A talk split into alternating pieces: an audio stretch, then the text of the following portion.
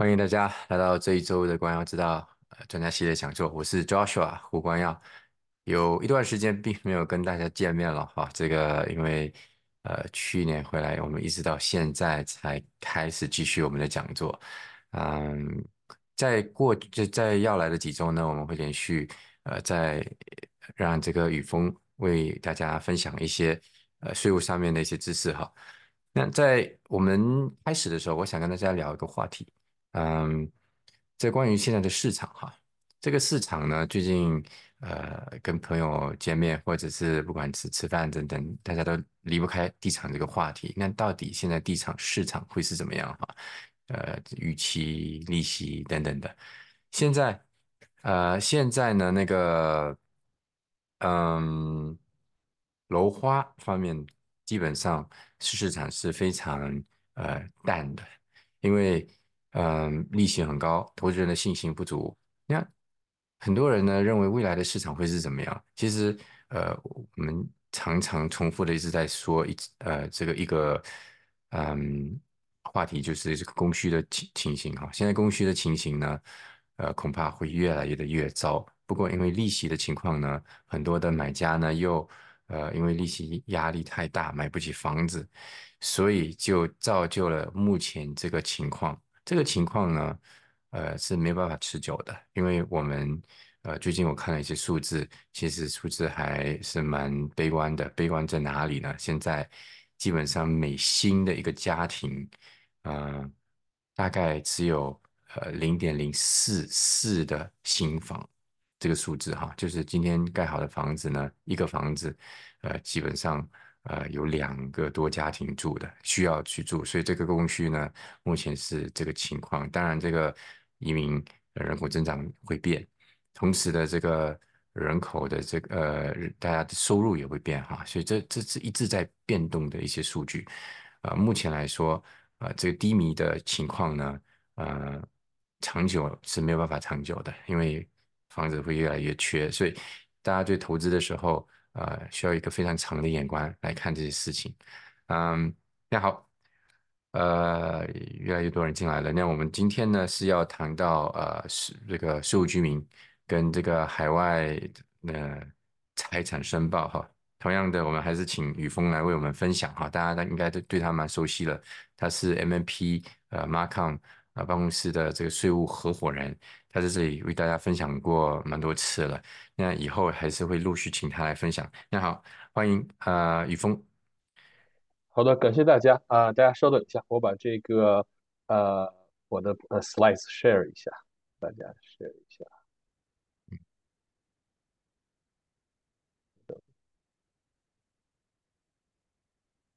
我我还得，现在我想大家看到的这个就是我的 slide，我把我把 video 打开，可以可以看到，嗯，哦，开了，哎，interesting，我好，开了，好了，好，那我下去了谢谢大家，呃，再次感谢那个 Joshua 提供的这个机会，经常和。呃，招手的光耀思道这个平台一起合作，然后给大家做 presentation，呃，非常感谢这个赵师傅一如既往的对我们的这个啊啊明朵会计事务所的这个支持和这个非常珍惜这个合作的机会，呃，另外也非常感谢大家今天能够哦参加这个这个 presentation，因为本来说这个是二月初的 presentation，因为那时候生病了，我的嗓子全都哑了，所以说那天做不了这个 presentation，然后就拖了两周，今天。那个还能看见有有这个很多人来，那十几位听众在听我们的 presentation，感到感到非常欣慰。那个呃，今天呢跟大家聊一下这个呃加拿大这个税务居民的这个身份的这个认定，然后几种加拿大税务居民的这个这个情况，呃，事实的税务居民、视同税务居民、视同非税务居民和非税务居民这四种情况的这个如何定义的，有哪些税务上的这个影响。呃，然后呢，然后跟大家聊一聊这个，呃，你成为加拿大税务居民和成为非税务居民的时候，在那一瞬间会有什么样的这个税务的影响？呃，然后最后跟大家聊一下这个这个海外这个资产，呃，包括这个大家非常熟悉的这个常说的海外资产幺幺三五就是帮你产生收入的这些资产的这个申报，和另外一个海外公司的申报。这个海外公司申报这个 T 幺三四，呃，大家大部分人不是很熟悉，但是这个是其实是一个非常容易被忽略的一个一个申报，而且它的复杂程度远远超过这个幺幺三五的这个程度。我们只这个今天呢，我们只给大家简单做一个介绍，然后呢，将来有机会呢，给大家做详细的一些呃，再做一些详细的讲解。呃，如果您有这种情况呢，也可以欢迎您来和我们咨询。我们的同事呢，可以根据您的情况，然后帮您 advise 您有哪些这个公司该申报，怎么申报，然后为您提供这个相应的 consulting 的这个服务。最后呢，就是说华人其实不光是华人，就是说移民常见的就是说对于海外资产的这一块就是忽略了这个申报就忽略了，有可能是这个信息得到的晚呐，有可能这个这个尤其是这这个税务方面这个知识的这个缺乏。所以说，经常有那个加拿大的这个税务居民对于海外资产、海外公司这一这一块就忽略了。那么忽略产生的后果，因为你的收入，全世界收入都在加拿大申报交税，而这些信息完全是信息申报，他们不牵扯到税，但是他们牵扯到很重的这个罚金。最呃，那么最小的罚金呢，就是每年两千五，每个表两千五，两千五百块钱。但是呢，如果是说税务局认定是，比如说。比如说已经移民加拿大很久了，而且没有申报过这些信息，认为你是就故意瞒报或者是错报的话，那么这个这个相对应这个罚金就更重了。我们也会给大家聊一下这个这个罚金的问题，另外这个一些补救的一些措施。呃，如果说您，我想一般谈到这个非非税务居民呐、海外资产这些，大家肯定会有很多的问题，因为这些定义啊，又会大家一起一起过一下这些定义，听起来其实说句实话是比较难以理解的。呃。所以说，就如果说您有什么问题呢，欢迎您在留言区里留言，或者是我们在最后有答疑的时间，您可以打开麦克风，我们一起交流一下。呃，那么就简单一些介绍介绍我自己，我是 MNP 万锦明诺会计师事务所的这个税务合伙人。MNP 明诺会计师事务所是加拿大第五大会计师事务所，就是说除了国际上四大，我们加拿大最大的会计师事务所。我们的这个客户群体呢？呃，就是倾，就是完全是侧重于这个加拿大的这个私营企业和他们的这个 owner。我的 office 呢，是说我的和我的那个 team 呢，是专门为这个高净值人群，呃，做这个税务规划的。所有的报税啊，个税也好，公司税也好，还有这个信托税啊，各种各样的这个 partnership 这些税呢，都是税务规划的结果。那么规划呢，如果说您的这个情况非常简单，比如说我就 employment income，那就简单的 RSP 啊、RESP 啊，然后 tax free saving account 的这些。呃，简单的这其实也是税务规划，呃，那么对于我们的客户来讲，大部分都是非私营企业的这个和他们的 owner，所以说我们再有就是新移民呐，有带着资产来到加拿大的投资啊这些这些客户，所以我们的税务规划的这个这个群体主要就是这些高净值的这些这些家庭，呃，那么我的这个 office 负责就是最重重要的这个这个这个行业呢，industry 就是地产。第一，我们 office 就是我们经常做的最多的就是这个地产方面的这个投资。呃，加拿大的这个多伦多地区的几个就是老外的这个地产家族都是我们的这个客户，他们公司的那些地产方案的，包括给他们的 owner 的这些税务规划，也都是我我们公司为他们做的。呃，而且在持续在做这些税务规划。所以说，我们把这些我们已经已经学到的、已经熟练的这些税务规划的这些方案，其实用用在这个加拿大高净值人群的这种税务方案就。把它拿过来用到我们这个我们新华人这个新移民上，当然华人的新移民他们具体的情况和这个土生土长加拿大人还是不是完全一样的，所以结合了这个我们已有的这个经验，再加上我们对这个华人社区的这个了解，我们为这个华人社区就是高净值人群就是量身定制这个这个税务规划，所有的税务规划都是量身定制的，没有几乎是没有一个税务规划可以百分之百套用在两个不同的这个 family 这个这个情况下的。所以说，您如果说有一些呃税务规划上的这个需要呢，然后您可以联系我，这是我的联系方法方式方法。然后您也可以找 Joshua，然后 Joshua 那里有我的联系方法。呃，那么加拿大这个，我们先聊一下加拿大这个这个税务居民这个身份有哪些有哪些不同的这个这个形式。首先最重要的就是这个事实居民，这个 factual resident。你像我呀，Joshua，我们都是这个 factual resident。虽然我们不是出生在加拿大，但是我们在加拿大是呃学习、工作、生活、生儿育女，已经在加拿大完全形成了一个就是一个一个一个生活的一个圈子了。衣食住行、吃喝玩乐，呃都在加拿大，那么我们就是加拿大事实上的这个税务居民。呃，那么还有就是其他不同的情况，就是被视同城税务居民的 deemed resident，你可能是其他国家的这个公民呐、然后尤其是好多，你比如说这个中国来的这个呃 visitor 啊，比如父母来加拿大探亲呐、或者待的比较久啊，有人说那是不是这个这样父母的这种情况就被视同成加拿大税务居民，要在加拿大交税或者享有一定的福利呢？或者是你比如说有些人离开了加拿大。那么是不会就被视同成非税务居民呢？所以这个就是呃两也是两种不同的这个税务居民的加拿大税务居民的形式。那么最后一种呢，就是非税务居民，我完全是跟加拿大没有什么关系。那么我不在加拿大交税，我也没有在加拿大纳税的义务，所以这就是非税务居民。一会儿我们会对于每这四种税务居民的这个这个情情况，给大家介绍一下这个如何定义啊，如何区分呢？和他们的不同的这个税务上的影响。然后最后呢，给大家聊一聊这个，比如说 如果您是新来的新移民，或者是您要打算放弃加拿大税务居民身份，成为非税务居民，然后会产生哪些上的税务的影响？呃，这个事实的这个这个这个税务居民呢，呃，就说即就是他即使你离开了加拿大，那么你也你也是加拿大的税务居民，你也在加拿大有纳税的义务。常见的就是说临时的到国外去工作，比如说这个呃有一些朋友啊，可能呃新就刚刚毕业，然后在虽然在加拿大有房，呃，妻子儿女都在加拿大，但是可能在美国呀或者在中国拿到一个不错的一个一个 job offer，那么允许允许你去中国去工作，挣比较高的工资，然后定期可以回来探亲。但这个时候，因为你可能是因为你的呃妻子、孩子啊，你的你的房产都在加拿大，你如果是临时到到中国或者美国去工作，那么你可能还是加拿大的税务居民。呃，这个，那么什么是加拿大的税务居民呢？这个没有，像我刚才讲的，你在加拿大，我也好，只要是我也好，我们在加拿大形成了一个生活圈，就像一个生态圈一样。我在加拿大吃喝玩乐、衣食住行、工作、挣钱、消遣，我绝大部分的这个所有的这个 social networking，然后这些个 economic 这些 connection 都是以加拿大为主的。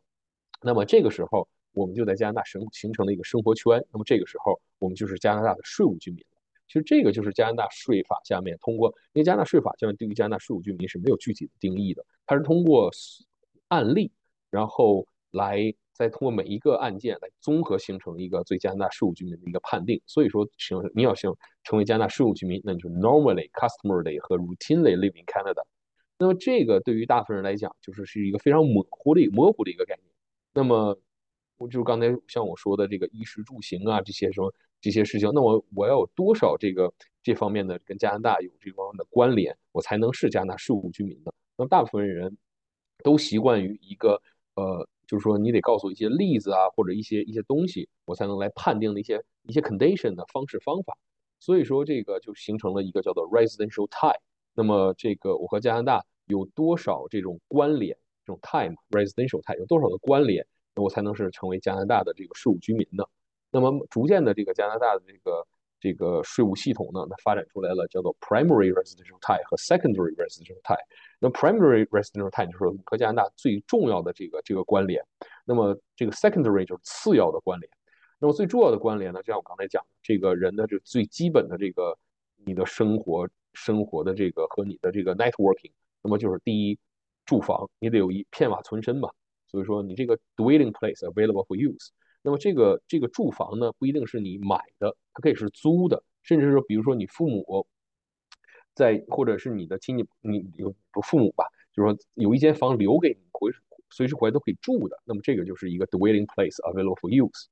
呃，再一个就是说 spouse 配偶，那么这个是这个是我们就是说这是最基本的，就是首要的这个这个这个这个你的 network 就是你的配偶。再一个就是 location dependent，你的未成年的孩子在哪里？那么你未成年的孩子呢？dependent 嘛，他是他需要你的照顾，需要你的照料。那么这个这层关系也是更密切的。所以说这三层关系呢，就是加拿大最首要的这个 residential tie 这种关联。那么次要的呢，就是说首先就看你和比如说加拿大和中国之间，加拿大和一个另一个国家之间，你你是多多频繁的两往往来于这两个国家。那么你每一次在加拿大待了多久？那么这个时候很多人就想一百八十三天，一会儿我们会讲。那么就是说你在加拿大待的时间多长，你在加拿大以外待的时间有多长，那么你你你有你一年中有多频繁的来加拿大，这个是你来的越频繁，你在加拿大待的越久，那就说明你跟加拿大的关联就是越重。呃，再有一个就是这个 personal property in Canada，比如说你的这个，那你在加拿大有什么资产？比如说银行账户啊、车呀、呃家具啊，还有其他的这游艇啊，这些你在加拿大的这些这些资产。当然了，这些资产你在加拿大越多，那么也就证明你跟加拿大这个关关联就越多，因为你有了这些资产，有车有游艇，你要用它嘛，你要用你就得待在加拿大。所以说这个就是这些这些 personal property 在加拿大越多，跟加拿大的关系就越越重。再一个就是 social economic ties，那 social 就是你的 membership，你的你的这个呃你的健身房的 membership 啊，你的各种各样的 membership 啊，你的 charity 啊，然后你参加这种这种兴趣活动的这种这种 membership，或者是这种宗教上的这个这种组织和 membership，这如果你在这加拿大有这些这些会员关系的话，那么你跟加拿大的这个这个关联就就越重了。再一个就是加拿大的 bank account，就是 economic tie，就是加拿大的银行账户啊。呃，credit card 的 Visa 卡呀，然后呃各种各样的这个这个 economic 的这个这个关联，然后再就是加拿大的驾照、加拿大的这个护照，然后最后就是说一些一些 health card，就是说你跟加拿大呃拿得出证据的这些关联，这些次要的关联越多，那么你成为加拿大税务居民的这个这个这个可能性就越大。呃，其实呢，这个看你是否是一个事实的一个加拿大税务居民。呃，在这这这里面，这个不光是主要的这个这个关联，还是次要的关联。呃，它不是一个简单的加减法，而是说要把你所有的这些都都都都要考虑进去，所有的这些这些主要次要的这些关联都要考虑进去，最后来看你是否在加拿大形成了一个生活圈，而不是直接就一加一加二加三，我有。我有几个关联，我加在一起超过了三个、五个、八个，那我就自动跳到我就是加拿大税务居民。这个不是一个简单的加减法，而加拿大税务局经常判断，往往是就是用这种简单的加减法。你有了有多少个 tie，呃，哪些是主要的，哪些是次要的，做一个加减法，那你有了，那你就是。其实这个这个不应该做这种判断的。一会儿我们也会讲，就是说有些呃有些朋友可能对于这个加拿大税务居民身份的这个界定不是很很有把握。呃，那么他们就会去，你可以填一些表，呃，然后让税务局来帮你界定，就把你所有的情况，suppose 把你所有的情况都告诉税务局，然后请税务局来帮你判定你是否是加拿大税务居民，或者是你不是加拿大税务居民。那么这种这种情况呢，一般我们是不是鼓励我们客户去做的？因为这种情况就是非常片面的。你在首先你在提供这些，因为绝大部分人说实话在。提供这些信息的时候，其实它都有一个侧重点，就是说我想成为什么样的人，我想成为加拿大税务居民，或者我想成为加拿大非税务居民，所以他们在提供这信息的时候，往往是侧重于那个方面的。可是，一旦这个你税务局根据税务局掌握的信息，然后认定你认定的这个和你想要的不是一回事儿的时候，那么这个时候你就很难更改，而且你就是相当于飞蛾扑火，你已经把这些信息告诉税务局了，而税务局给你的给你的决定又不是你想要的。那你这个时候就非常麻烦。呃，tax obligations 就是如果你已经是加拿大的税务居民了呢，还是我或者要是吧，我们是加拿大这个事实的税务居民的话，那么我们全世界的收入都要在加拿大申报，然后计算出该该交多少税呢？交联邦税，也交省的税。这里多说一句，就是说我们在 大部分人考虑的都是是否是加拿大的税务居民。其实你在你已经是加拿大税务居民之后，你要考虑你是加拿大哪一个省或者是地区的这个税务居民，因为你在加拿大的 这个税，你不但要交联邦税，你还要交省税或者是地区税。所以说这个时候作为这种判定的方法和你是否是加拿大税务居民判定法几乎是一样的。所以你理解了我如果判定你是不是加拿大税务居民，那么你用同样的道理可以界定你到底是哪个省的税务居民。然后呢，如果你一旦是加拿大这个事实的税务居民呢，你所有的收入。全世界时候都在加拿大申报，要交加拿大的联邦税啊、省税啊，但是你也 entitled 的联邦和省的这种那个 tax benefits credits，这个是也是你有享有这个 full benefits，你有 full liability，有 full benefits。那么这个就下一个我们讲讲聊聊这个这个视同加拿大数据 deemed resident，这个其实很多呃，我想今天可能还有包括今天的这个听众啊，可能很多人觉得这个呃肯。觉得呃迷惑的、有问题的一个，就是说这一百八十三天，很多人想我是一百，我如果在加拿大待了一百八十三天，那么我就会成为加拿大税务居民。而有些人呢想成为加拿大税务居民，因为可能会拿到一些 benefits 嘛，就是刚才我们提到的那些 benefits。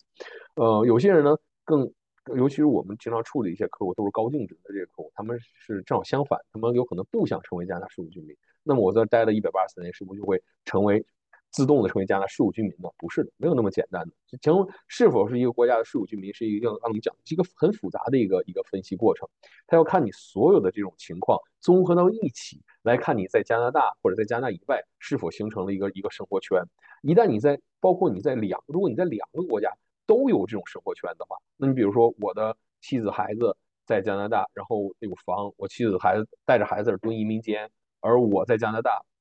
我在中国还有我的 business，那我要照顾我的 business，那么我一年可能有十一个月都在中国，而在中国我肯定还有住的地方，我的父母啊兄弟姐妹都在中国，我还有在中国也有，其实在中国也有一个生活圈。那么这个时候你在两个国家都形成了一个生活圈的话，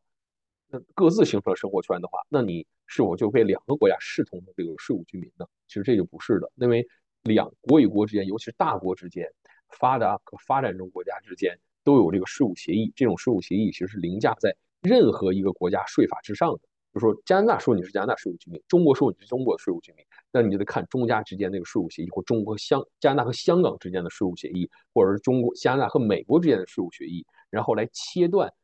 你和其中一个国家之间的这个关联，而你让成为一个一个国家税务居民。那么我们再看这个视同加拿大税务居民呢，这个。呃，其实这个就是，其实这是 CRA 网站上，就是说你要满足所有的这个条件。当你看这个，在你看税的这个东西的时候，他说你是哦，然后这个是用的是 and 的时候，就说你不光要满足一个条件，你要满足这三个所有的条件，你才能被视同了加拿大的视同成税务居民。那么，首先第一个就是你在加拿大待了一百八十三天，或者是一百八超过一百八十三天，这是大多大大部分人能够理解的。但是后两个你一定要满足后两个，才能成为加拿大的这个视同的税务居民。说第二个就是说，你在加拿大没有这个这种这种跟加拿大没有这种这种主要的这种关联，呃，你不是一个 factual resident，就是说，当你走到这个，当你做这个税务居民身份分析的时候，你前方有一个岔路口，一边是事实的税务居民，一边是视同成税务居民，你只能走一条路。你不可能就是一条腿一条腿走一条路，然后，然后你你在两个之间徘徊，你肯定是其其中一个的。所以说，对于那么最后一个就是说，你不会被另一个国家因为这个跟加拿大之间的这个税务协议被另一个国家视同成税务居民。那么你就想，中国和加拿大、香港和加拿大都之间都有这个税务协议。那么大部分的这个来加拿大旅游啊、探亲啊、咱们探亲呐这种居住的这个这个，比如说从中国来的。都会或多或少跟加拿大都有这种关联的。你在加拿大有住的地方，老人来加拿大看孩子，那么孩子肯定有给老人有住的地方，而老人在中国也有住的地方。嗯，那么你的这个，所以说你自自然而然的，其实就是形成了一个到底是不是加拿大 factual resident 这个判定，而不是这个来判定这个是否是是同城加拿大税务居民的这个判定。所以说句实话，这个很少出现在我们的这个，尤其是华人客户的这个这个里面的。所以这一百八十三天呢，怎么计算这一百八十三天呢？就是包括你来加拿大上学的这个时间，你来加拿大工作的这个天数，你来加拿大度假呀，然后就是 weekend trip 这个时间都包含在这个一百二十三天这个计算里头。呃，然后如果说成为了加拿大的这个视同城加拿大税务居民，那么你这个全年的这个收入，全世界的收入都要在加拿大申报。比方说。这一个一个个人，呃，在今年在一年中的，比如说七月二十一号被视同成加拿大税务居民，那不是说这个七月二十一号到十二月三十一号这这支这个时间段里，他这个全他的收入要在加拿大申报，而是总从一月一号一直到十二月三十号全年的收入都在加拿大申报。呃，当然他可以享受一些 deduction 和 refundable tax credit，但是他只需要交加拿大的联邦税和加拿大联邦的 surtax。而不用去交这个这个 federal tax，呃，provincial 就是省的税，因为你是被视同城，这种视同城只是加拿大联邦税法，而不是 apply 到这个省的税法。呃，deemed non-resident 就是说，deemed 就是视同城非税务居民，就是如果你很不幸被因为一百八十三天啊，还有其他的刚才那三个条件都满足了，被视同成加拿大税务居民，而又因为这个加拿大和另一个国家之间的这个税务协议，你你切断了和加拿大之间的这个联系之后，那么你就被视同成加拿大非税务居民，你又回到你原来的这个国家去去交税纳税。那么这个时候呢，那个非税务居民的这个这个在加拿大的视同成非税务居民，在加拿大的这个税务税务的这个责任就和非税务居民是一样的。一会儿我们会会提到，你不是在加拿大根本就不交税，有。在特定的情况下，你还是要在加拿大交税。但这种情况呢，和非税务居民完全的非税务居民是一样的。一会儿我们讲到非税务居民的时候，我们讲这个。呃，那么这就是我们现在讲这个非加拿大的非税务居民。那么就是说你在加拿大呢没有形成一个生活圈，也就是说你不是加拿大的 factual resident，你也跟加拿大呢也没有就是主要的这些这些关联。然后你在加拿大也待了没有超过一百八十三天的。所以说，这个时候你就是一个加拿大的非税务居民。那么，作为加拿大非税务居民呢，呃，你在加拿大是 in general 是没有这个 tax liability 的，你不需要在加拿大报税，也不需要在加拿大交税，除非作为非税务居民，你在加拿大有投资收入，或者是你在加拿大 carry on business。你比如说你是非税务居民，但是你在加拿大 做一些生意啊。那个，而且你做生意的时候，你在加拿大有我们叫做 permanent establishment，那么这个时候加拿大就会向你征税，你要在加拿大交属于加拿大你在加拿大产生的收入要在加拿大来纳税，就是 Part Thirteen、Part Thirteen 和 Part One Tax、Part 十三、Part 一 Tax。呃，Part 十三 tax 十三 tax 呢，主要就是加拿大的这个投资收入，呃，最常见的就是分红、利息和租金。那么这个是一个什么样的这个这个理论呢？就是说。你在加拿大作为一个加拿大的非税务居民，如果你在加拿大投资挣取这些收入的话，而不在加拿大交税，那么有一种可能性就是说，你也不会在你本地国家，你该交税的国家，比如说中国、香港啊或者美国，也不会在你该交税的国家来申报这些收入。那么这样就会形成一个叫做就是 double non-taxation，产生了收入，而这个纳税人呢，在任何一个国家都不交税。而为了避免这个呢，所以说这些基本上这个。呃，大国之间都会要求这个非税务居民，如果你在加在这个加加拿大产生了这个投资收入的话，那么加拿大就有权利向你去征税。那么在加拿大这个这个投资收入呢，呃，这个 general 的这个这个 rate 是百分之二十五。你比如说利息啊，呃，信托收入啊，rental income 啊，然后分红啊这些，in general 是百分之二。你要在加拿大给你付这个收入的人，比如说银行啊。或者是向你借钱的人呢，跟当给你付这个收入的时候，这些 payer 有这个责任要 withhold 这个 withholding tax up to 百分之二十五，然后把这个 withholding tax 呢，在下一个月的十五号之前交给加拿大税务局，然后在年底的时候呢，给这个非税务居民出一个 slip，叫 NR4 non-resident 的这个 slip，一份交给非税务居民，一份交给加拿大税务局税务局。同时，这个非税务居民呢，要在加拿大申请非税务居民的这个税号。然后交给这个 payer，他好完成这些这些 withholding tax，然后交这些税，出这个 information slip。那么，因为加拿大和很多国家呢都有这个税务协议，这个百分之二十五的这个 rate 呢，可以从百分之二十五降到取决于收入的这个不同，降到百分之十五啊、十啊、百分之五啊，甚至是零。比方说，这个如果说您是一个非税务居民，你买了，你通过 RBC 也好啊，通过这个 BMO 也好，买了那个加拿大的这个这个 bond。然后产生利息收入，因为你和 RBC 和这个大银行之间呢，BMO 你们的这个关系都是叫我们叫做 arms length，没有任何关系，所以说这个基本就是就都是第三方的这种这种这种这种生意关系的话，那么呃银行这个利息收入，银行 withholding tax 这个 rate 是零，然后你这比如一年你挣一万块钱利息收入，那么这个一万块钱银行就会把这个钱都给你。然后虽然也 file NR4，但是是零的 withholding rate。呃，如果是分红呢，取决于不同的情况，也取决于国家国与国之间那个 treaty，一般是五或者是十或者五是十或者十五，取决于这个呃这个这个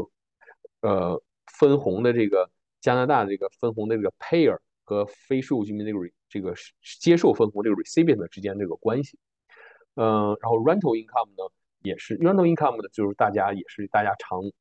我们华人经常喜欢投资地产嘛，那么作为非税务居民在加拿大投资地产，如果去出租的话，那么也是这个 rental income，你这个呃帮你打理这个这个 rental property 的这个这个人或者你这个 tenant 要理论上要交这个每个月的 gross rent，比如说这个六千块钱，你北约克当当趟一个 house，你每月租六千块钱，那么交百分之二十五，六千块钱百分之二十五，在下一个月的十五号之前交给加拿大税务局。那么为了这个也是为了减轻这个这个纳税人的这个这个现金流的这个负担呢，你可以做一个 election，嗯，叫做 T 呃叫做 Section 二一六这个 election。这 election 是什么作用呢？就是说你可以不用交一个百分之二十五，可以不用 apply 到这个 gross rent 上，可以 apply 到 net rent。那这个什么是 net rent 呢？因为你每年你这个这个你这个租金收入啊，每每个月六千，一年七万二这个租金收入，你到年底报税的时候，你好多东西可以抵扣嘛。你比如说最大的就是利息，银行的利息，其次就是这个 property tax，每年的地税，呃，这两个都是可以预估着预算出来的，所以说你可以把它平均到每个月，然后从你这个六千这个这个这个 rental income 里减下去，扣除的这部分，你交这部分的百分之二十五，但你还有其他的税，其他的这个开销嘛？你比如说这个这个处理这个废水啊，那个垃圾的这个费用啊，啊，你比如说每年帮你报税的这个费用啊，你比如说呃还有一些就是 renovation。就是一些小的这个这个修修补补啊，这些费用你都是可以抵税的。你在年底的时候，作为非税务居民要在加拿大报税，把这些真正的这个抵扣的这个真正的收入和真正所有的可以抵扣的东西都考虑进去之后，那么你算出你真正欠加拿大政府多少钱，这个时候你往往可以拿到一个 refund，因为你每个月交的一般来讲是大于这个你该交的这个税。所以这个就是这个主要是 rental income 嘛，所以说你在年底的时候你还要报税。但是如果你是不是 rental income，或者是你不是其他的一些你需要你报税的这些收入，比如说 employment income 啊，或者是 carry business 这些收入的话，那么你在加拿大这个 Part Thirteen tax withholding tax 就是你在加拿大的这个 final tax liability。呃，你比如说你在银行，银行帮你投资，银行帮你抵扣了这些 withholding tax，那你在加拿大就没有什么 liability 了，你该交的税银行替你交了。嗯呃，下面就是说这个，一般来讲，这个 Part Thirteen Tax 就是你在加拿大最终的这个 tax liability，你这个 payer 替你交了就交了。但是有些情况呢，你需要在加拿大这个 file 这个加拿大 tax return 来计算你真正的这个这个这个你要该交的税。你比如说有 employment income，你在加拿大 carry on business 啊，你在加拿大有 scholarship 有这个奖学金呢，然后你在加拿大有 rental income，或者你在加拿大卖掉了加拿大的这个地产，这个也是很多。可能我们今天听众啊，或者很多的这个华人朋友都是耳熟能详的。这个你在加拿大卖了，你是非税务居民，在加拿大卖了这个房产，你你要这个有这个有 clear certificate 啊，然后律师要 withhold 你的这个，取决于你这个房地产是是不是出租啊，律师要 withhold 你这个百分之二十五或者百分之五十的你这个 sales proceeds，然后你要跟加拿大政府去去 file 这个呃 elect file 一个 form，然后。把你该交的税百分之二十五的你这个 capital gain 或者百分之二五十的 capital gain，把这个税交了之后，政府给你个 clear certificate，律师才能帮你 release release 这个 fund，这是一个非常漫长痛苦的这个这个经历。所以说这个时候呢，如果你有这种情况呢，你在加拿大也要报税，然后计算出你真正该交的那个税，一般来讲都会有个 refund。呃，然后再一个就是说，你如果在加拿大，如果如果有非税务居民在加拿大来到加拿大，在加拿大。给加拿大的这个呃，在加拿大提供这个 service 的话，那么你这个在加拿大作为加拿大这个 service receiver 付费的时候，就有一个 withholding tax，是 regulation 幺零二还是幺零五，反正有有一个 with，一个是一个是 employment，一个是一个是 service 的有 withholding tax。呃，就刚才给大家介绍的就是这种四种这个税务居民的这种情况，呃，事实的税务居民 factual resident。视同城税务居民 （deemed resident） 跟一百八十三有关的，然后呢，就视同城非税务居民的 （deemed non-resident）。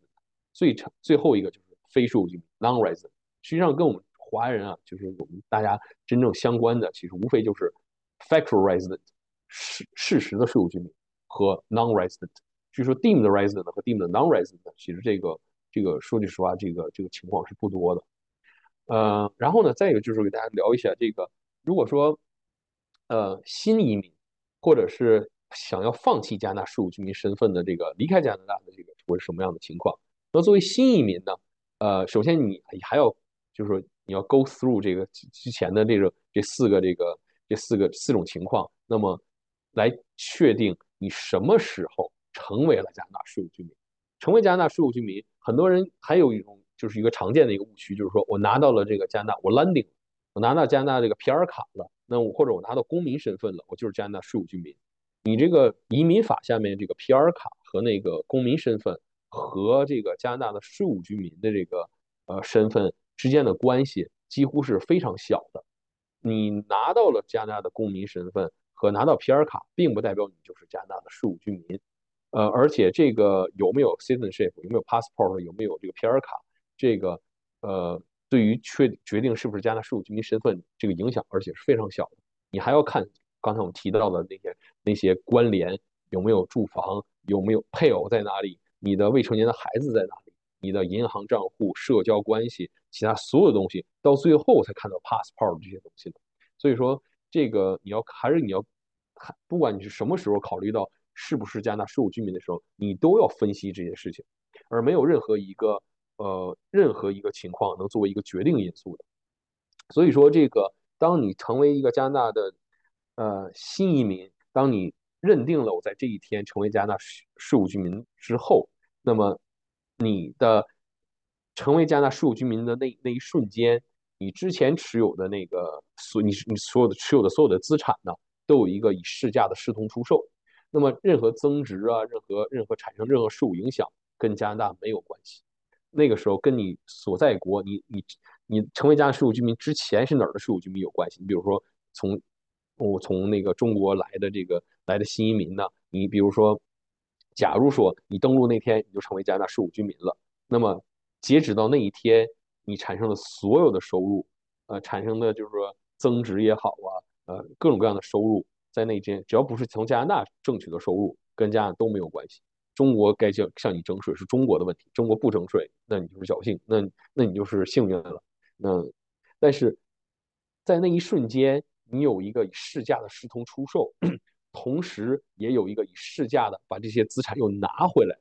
那么这个时候跟加拿大就有关系了。你那你你成为加拿大税务居民那一瞬间的你的那个资产的市价，就是你未来这些资产。对于加拿大税务系统的这个成本价，呃，打个比方，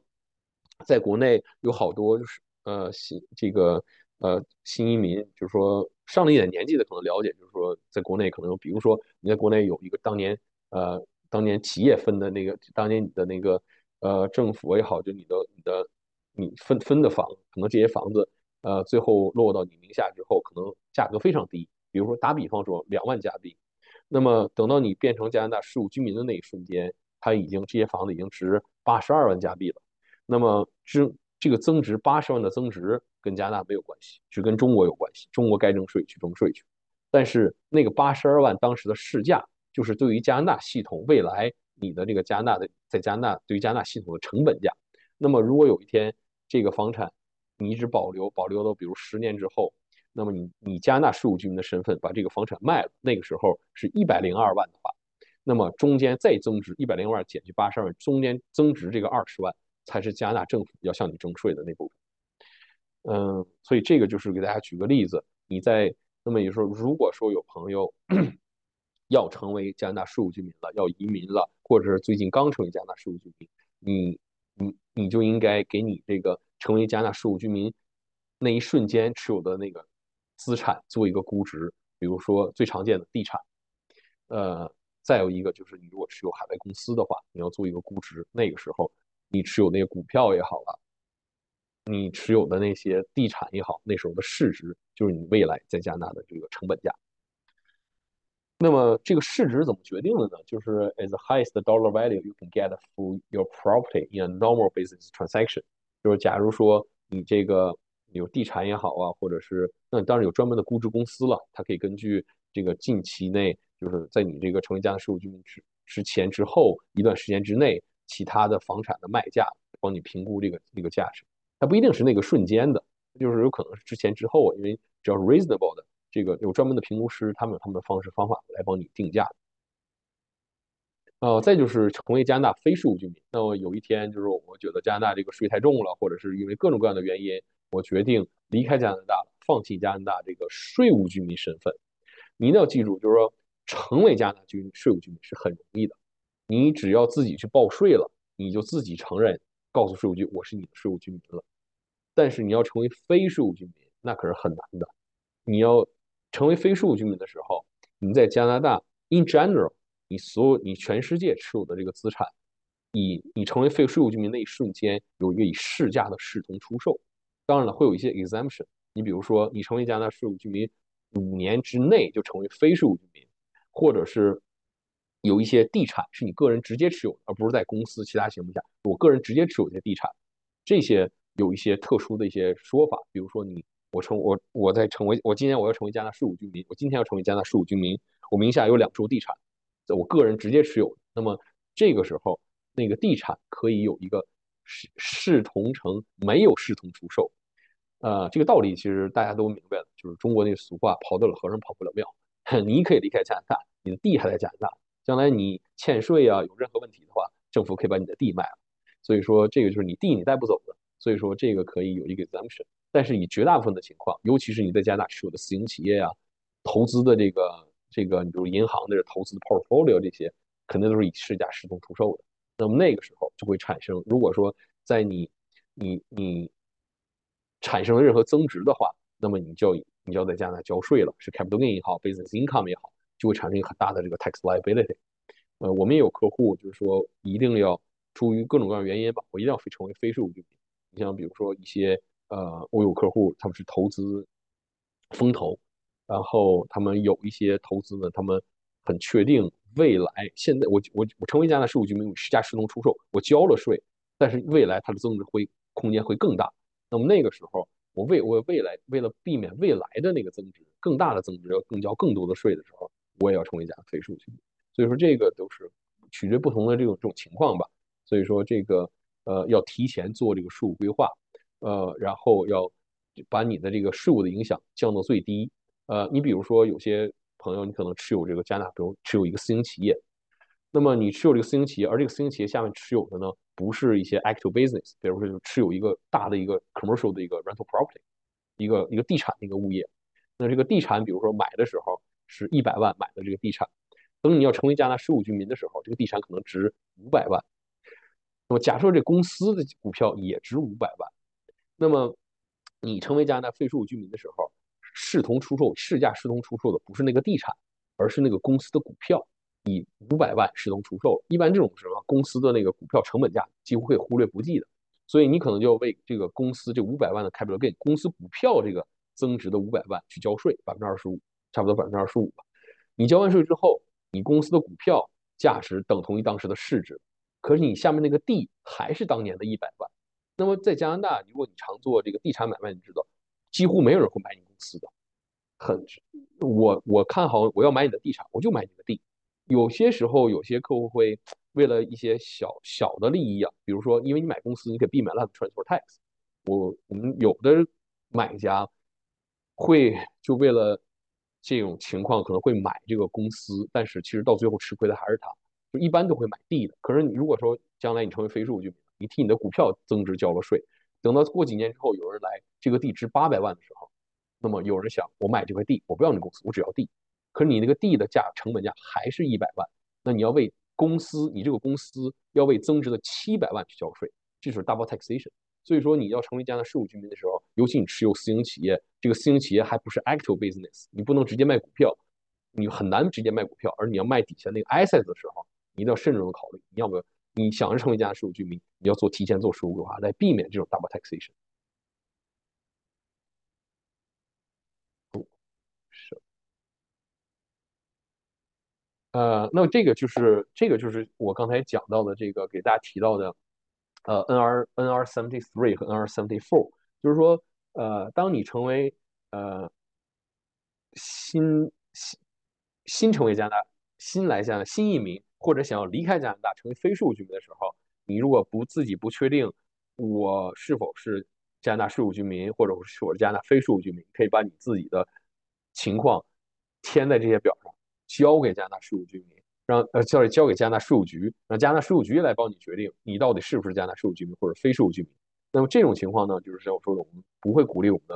客户去做这种事情的，因为首先你要做这种判定的时候，你要去找你的会计师，会计师根据你的情况来帮你制定出这个方案来，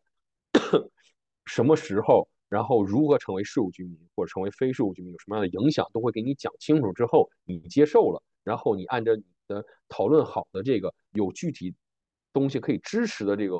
这种这种情况再去报税。如果说税务局 challenge 你呢，那你的会作为你的会计师呢，或者你有这个 support document，你可以去跟税务局辩论、去争论，而不是把这个你所有的这个决定权、未来决定权去交给税务局。这个是一个就是我们讲就是像飞蛾扑火的一个一个一种行为。一旦你拿到了税务局跟你跟你想要的不一样的这种结论的时候，很难去去改正这个东西。呃，另外一个就是说，即使你拿到了税务局给你这个结论是你想要的。等到过几天，税务局发现了一些其他的信息，然后推翻了之前的这个决定，这是很容易推翻，因为这种这种这两个表是没有颁定是这个税务局的，所以说这个就是我们，所以这就是为什么我我们一般不建议我们的客户去做这些事情。呃，讲完了这个税务居民身份呢，跟大家聊聊这个这个海外资产的这个申报。呃，大部分人考虑这个这个海外资产呢，就是说海外资产申报，海外资产申报，其实这个表它不叫海外资产申报。它叫 Foreign Income Verification Statement，呃，就是说，如果说你有任何，因为你所有的你是加拿大税务居民，你所有的这个全世界的收入都要在加拿大申报，那么这个时候加拿大就要掌握你全世界所有能够帮你产生收入的这些资产，这个才是加拿大税，因为加拿大税务局它关心的就是税嘛，而税来源于收入的，所以说能够产生收入的这些资产。才要达到达到了一定的条件之后，要在加拿大申报。那么这个就是我们常见的这个 T 幺幺三五所谓的海外资产申报。那么再有一个呢，就是这个海外的这个公司。那么海外公司呢，这是有一个特定条件的，它不是你所有的持有海外公司股票都要在这申报。你比如说亚马逊啊、苹果这些股票，应该只是投资，但是你你你的这个持有的这个量没有达到一定程度的时候，你还是到幺幺三五去申报。那么对于海外的一些私营企业，呃，如果你或者是和你的家人、关联人一同持有这个股票，占到一定比例的话，那么这些公司的信息都要在加拿大申报。这个一会儿我们会具体给大家给大家介绍一下。呃，那作为这个海外这个简单就首要这个幺幺三五这个海外资产申报，那么是什么样的这个海外资产 产生收入的海外资产在加拿大申报呢？那么这种产生收入的这个海外资产叫做 specified foreign property，就是海外资产。那么这种海外资产呢，你要先把它分门别类，因为这种资产呢，在加拿大税这个幺幺三五下面有七类。那么你要把这资产先归纳出每一类，然后呢，在每一类的情况，你比如说银银行存款、银行存款，这些都是我的银行存款，有几个账户。你在每一个账户这一年中，这个是任何你要看这个每个那个 monthly bank statement，每一个账户这一年中存款最高的那个时间点，你把这个你把这个这个存款记下来。你看下一个账户，这一年中哪一个时间点存款最高？再把这个数值拿下来，然后你分门别类，你再看其他的是 rental property 啊，然后股票，尤其是股票，不同的股票，什么苹果的股票、亚马逊的股票，然后什么比亚迪的股票，你把这些股票每一个 都，这种股票在这一年中成本价的最高点都记录下来，你把这些数据拿到一起，把它们加在一起，如果说加在一起的这个这个 和。超过了十万加币的话，那么你所有的这些海外资产帮你产生海外资产都要在这个上面申报。可能有的，你比如一个银行账户，我这一年中只有两块钱，然后有另一个银行账户，一年一年有有有七十七万块钱，七万加币。然后你有一个，比如说有一只股票，这一年中你持有了三个月，这一年中三个月最高一个时间点，呃，是值比如四万加币。那么四万加七万加这两块钱，超过了十万，那么。你这三个每一个都要在加拿大，都要在这个海外资产表上申报。这个就是这个不，而不是说你取一个时间点，比如年初、年中或者年底取一个时间点，然后在这个一个时间点下看这些 property，然后加的不是这么算的。所以说，这个对于很多这个，尤其你的海外持有各种各样的这个资产的这个这个纳税人来讲，就是一个不小的一个 challenge。所以你要把这些信息收集起来，然后来做一个做一个判断。另外，如果说比如说，尤其是像一些出租的一些一些 property 啊，如果说上一年你已经界定了它就是你的海外需要申报的这个产生收入的海外资产，你上一年申报，而第二年因为某种原因，比如说之前发生的这个疫情啊，第二年没有出租，那么没有帮你为你产生出租收入，那你第二年你也得报报把它报到海外资产上面，即使你第二年没有收入。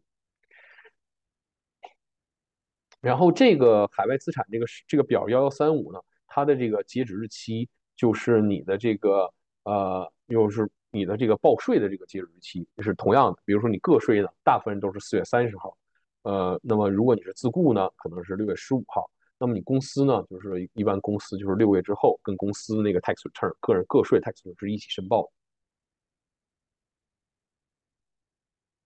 那么这个幺幺三五呢，一般申报呢。就是在这个表上有两种情况，如果你的海外资产这个 cost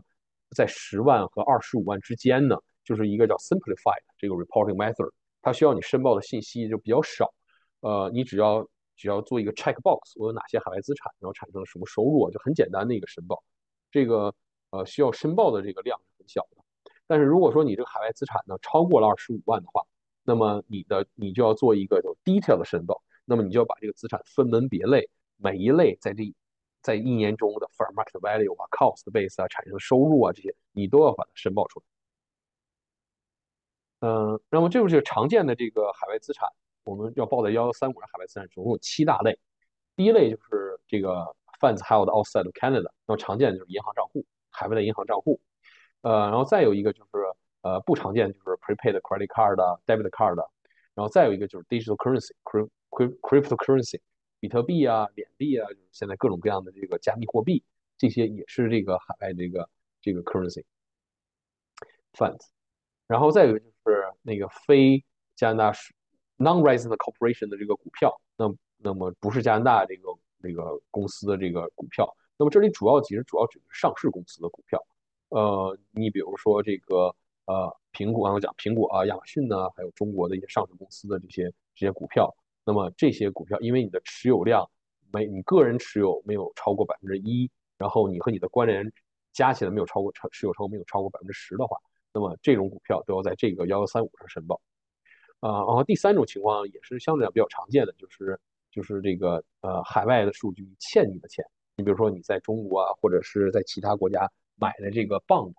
呃债券，然后挣取利息收入的这些债券，mortgage，或者是别人欠你的这个钱。嗯，叔叔阿姨、舅舅姥爷欠你的这些钱，这些都是就是非税务居民欠你的这个 indebtedness。呃，interest in non-resident trust，这个呃，在过去啊，这个其实就是一带而过，很多这个朋友都都对这个 not applicable，其实就是没有，就很多人没有。但是现在，呃呃，我们这个非这个呃华人圈呢，也就越来越多的这个就高净值家庭在海外成立海外信托。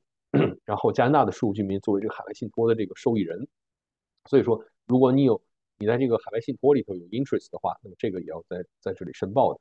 呃，将来有机会呢，我们讲这个信托的时候，或者讲一些呃传承啊这些税务规划的时候，会给大家简单介绍一下这个这个海外信托。呃，然后就是在这个加拿大以外的这个地产，加拿大以外这个点，这有一个很大的误区，我们经常能听到这个，就是就是我们的这个做这个税这个资讯的时候。有这个朋友就说，呃，我在国内的这个这个房子都在这个都申报都申报了。然后其实这里申报的，刚才我们一直反复在讲，这个申报的这个表本身是 income verification，产加拿大税务局在意的是你收入和你产生收入的这些资产。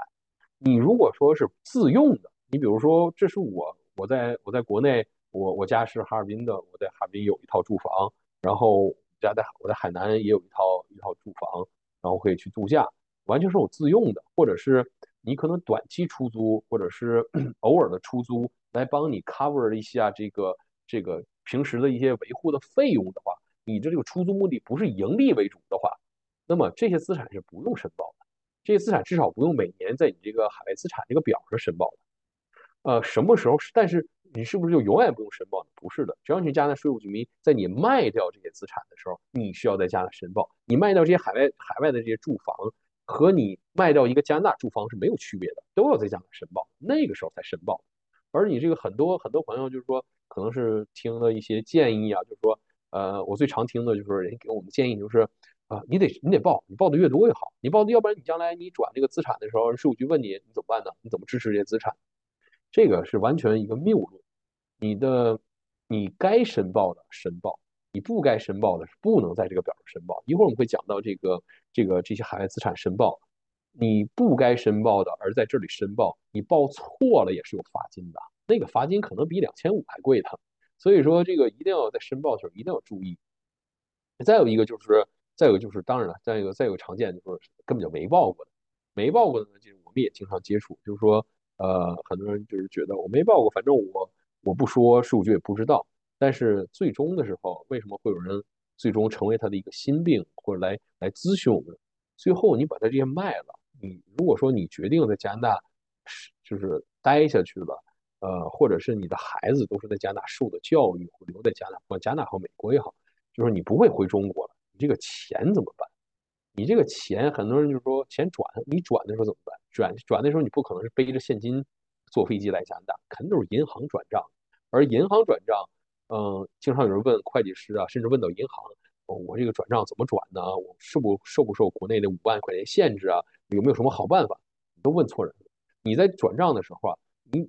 你在银行通过银行转账超过跨境超过一万块钱，一次超过一万。或者是短期内几笔加起来超过一万，银行自动报给税务局，报给税务局反洗钱和反恐这三个过程自动申报。所以税务局在你转钱的时候，税务局就已经拿到这些信息了。至于说税务局会不会根据这信息来查每个每个纳税人，那是肯定不会的。但是会不会查到你呢？那是很有可能的。那等到这个时候，那么你这些海外资产，就比如说我在海外的这些出租出租房，或者是或者是。海外的我就是自住房，但是我在卖的时候没有申报的，那这个时候税务局根据你这个转移的这个资金来问你这钱哪来的，你怎么去回答这个问题？所以这个就是到最后还是最终会形成一个一个问题的。那么回到这里就是说，你自用房或者你的主要目的不是以以盈利为主的这短期小的出租的这种这种这种物业，或者是你不是用来来 carry on business，比如说这种情况其实很少，只不过给你举个例子，就是说。我的我有一个厂，我个人名下在中国有一个厂房，这厂房去生产，呃，生产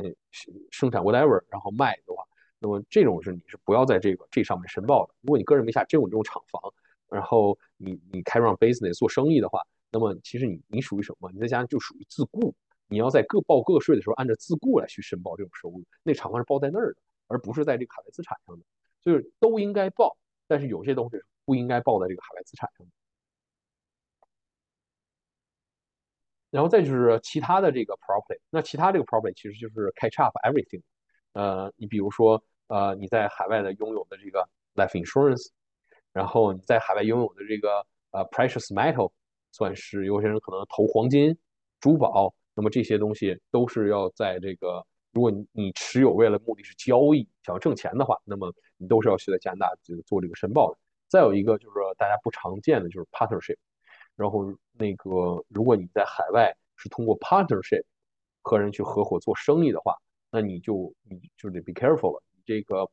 呃，我们一般不鼓励我们的客户在海外用 partnership 这种形式去去开 run business 做生意的，因为首先这个 partnership 有两个，就是海外资产这一块，你得看这个 partnership 海外这个 partnership 本身需不需要在加拿大申报这个幺幺三五，因为取决于你这个 partnership 的其他的 partner，包括你自己。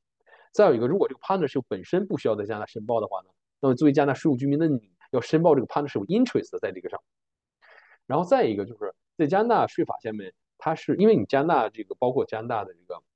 你在加拿大通过公司也好，通过各种各样的这个 entity 来 carry on business 的时候啊，你可以做税务规划的，你可以重组这些公司，重组这些这些 entity。那么在这个重组过程中呢，就会产避免不了产生这个税务上的影响。在加拿大税法下面有些条款是允许你做这些重组而不产生税务影响的。同样，加拿大也知道加拿大税务居民在海外有公司，那么如果你海外的公司做了重组，在满足加拿大税法上面一定条件，也不会产生税务影响。但是这些税法，这些对你有利的税法，只只适用于海外的公司，不适用于海外的 partnership。所以这个就是我们，我确实有客户在海外用 partnership 来 carry business，这个就是。我们就提醒了你，轻易不要用这个 partnership 在海外开 business。最后一项就是这个，呃，其实听起来复杂，其实最简单的一项就是说，如果你在加拿大有跟加拿大 register 的这个呃 dealer 啊，security dealer 或者是 register trust company，你通过他们来持有这个这个海外这个投资的话，那你比如说我我在我在 RBC 存了一百万，RBC 去我去投资，那这个大的 profile 里头 portfolio 里头有海外的这个股票啊，或者是 bond 啊这些，那么这个时候听起来难，其实处理的最简单了。给 RBC 打个电话，给 BMO 打个电话，谁是你的 Invest Manager？告诉他问，就问他一个问题：我在你这投资，我需不需要申报幺幺三五？他他如果他说是的，那么告诉他，你给我一个表。他们现在所有的大的金融机构，尤其是五大行、这大银行，都会给你提供这个表。你把这个表拿了以后，交给你的会计师，你会计师按这个表上提供的，把填到幺幺三五，你就完事儿了。其实这听起来最难，这实际上是最简单的一项，给你的 Invest Manager 打一个电话。嗯，说完这个这个七种这个这个需要申报的这个在海外申报的海外资产呢，就是说，呃，一些常见的一些，刚才我们也提到了一些常见的一些误区啊，一些一些一些常见的一些错误。那么还有一些就是说，如果你是非税务居民，海外资产在加拿大申报只是加拿大税务居民和视同等税务居民在加拿大在加拿大需要申报海外资产，你是非税务居民是不需要申报海外资产，在加拿大是申报海外加加拿大以外的海外资产。呃，然后再一个就是你像那个，就是这个，呃，你的这些海外的这些资产，如果你持有是 carry on business，啊，那么你是不需要在这申报的。比如说个人名下的一些 building 厂房，嗯，厂房或者机器啊，然后用来 carry on business，你要在按着在加拿大按着按着自雇，比如说那些地产经济啊，那些那些按照自雇报税，在报在那儿，跟这个不是海外资产。再有一个就是你是 day trader。也就是说，你有这个买卖股票的经验。我坐在家里，我一天没有其他工作，我坐在家里，我的唯一就是看看股票行情，买买卖买卖，不断的买卖那些股票，海外资产就是海外公司那些股票，苹果的股票、亚马逊的股票，这种这种花旗银行的股票，然后然后中国上市公司这些股票，海外公司这些股票，对你来讲，你持有它的目的是通过买卖来挣取你的收益。这个时候，这些不是海外的 cap prop。不是 property，这是 inventory，所以说你也是自雇，你也是按照自雇的去按照 business income 去交税去。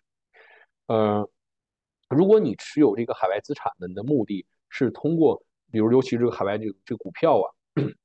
你的目的是长期持有，在一般情况下不会轻易买卖。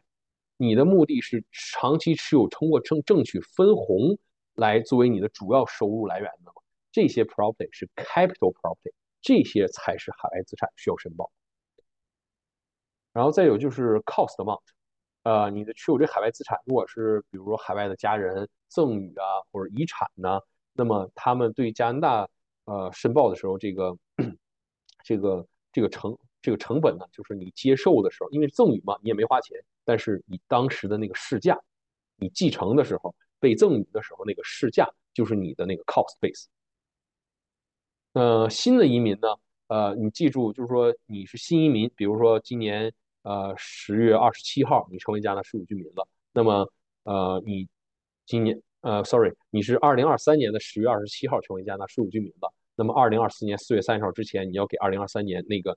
那一段时间你去报税，那这个时候你第一年在加拿大报税的时候是不需要申报这个幺幺三五，包括幺幺三四也是，第一年是不需要报的，只有从第二年开始你需要报。但是不等于你不需要处理这些海外资产的情况，因为你第二年报的时候，你的那个 opening balance 就是你就是你成为加拿大税务居民的那个那时候的信息，只不过你这个表不需要申报而已。但是这些信息你一定要在你成为税务居民的时候就拿出来，你要掌握进，你在下一年申报的时候用。呃，然后还同样就刚才我们讲到这个，对于新移民，你的那个对于加拿大税务系统这个成本，就是你成为税务居民那个。那个那一瞬间的这个市这个市价，fair market value，就是以后你加拿大税务系统那个成本价。嗯，再有一个就是有些呃那个呃海外海外资产是不用申报的，比如说你是 RSP 啊 TFSA 这些 account 下面持有的，嗯，跟 mutual fund 的 investment non-resident 还有的 special。呃，那么再有一个就是，如果说你持有的这个，你是通过 Canadian Mutual Fund Trust 持有的这些，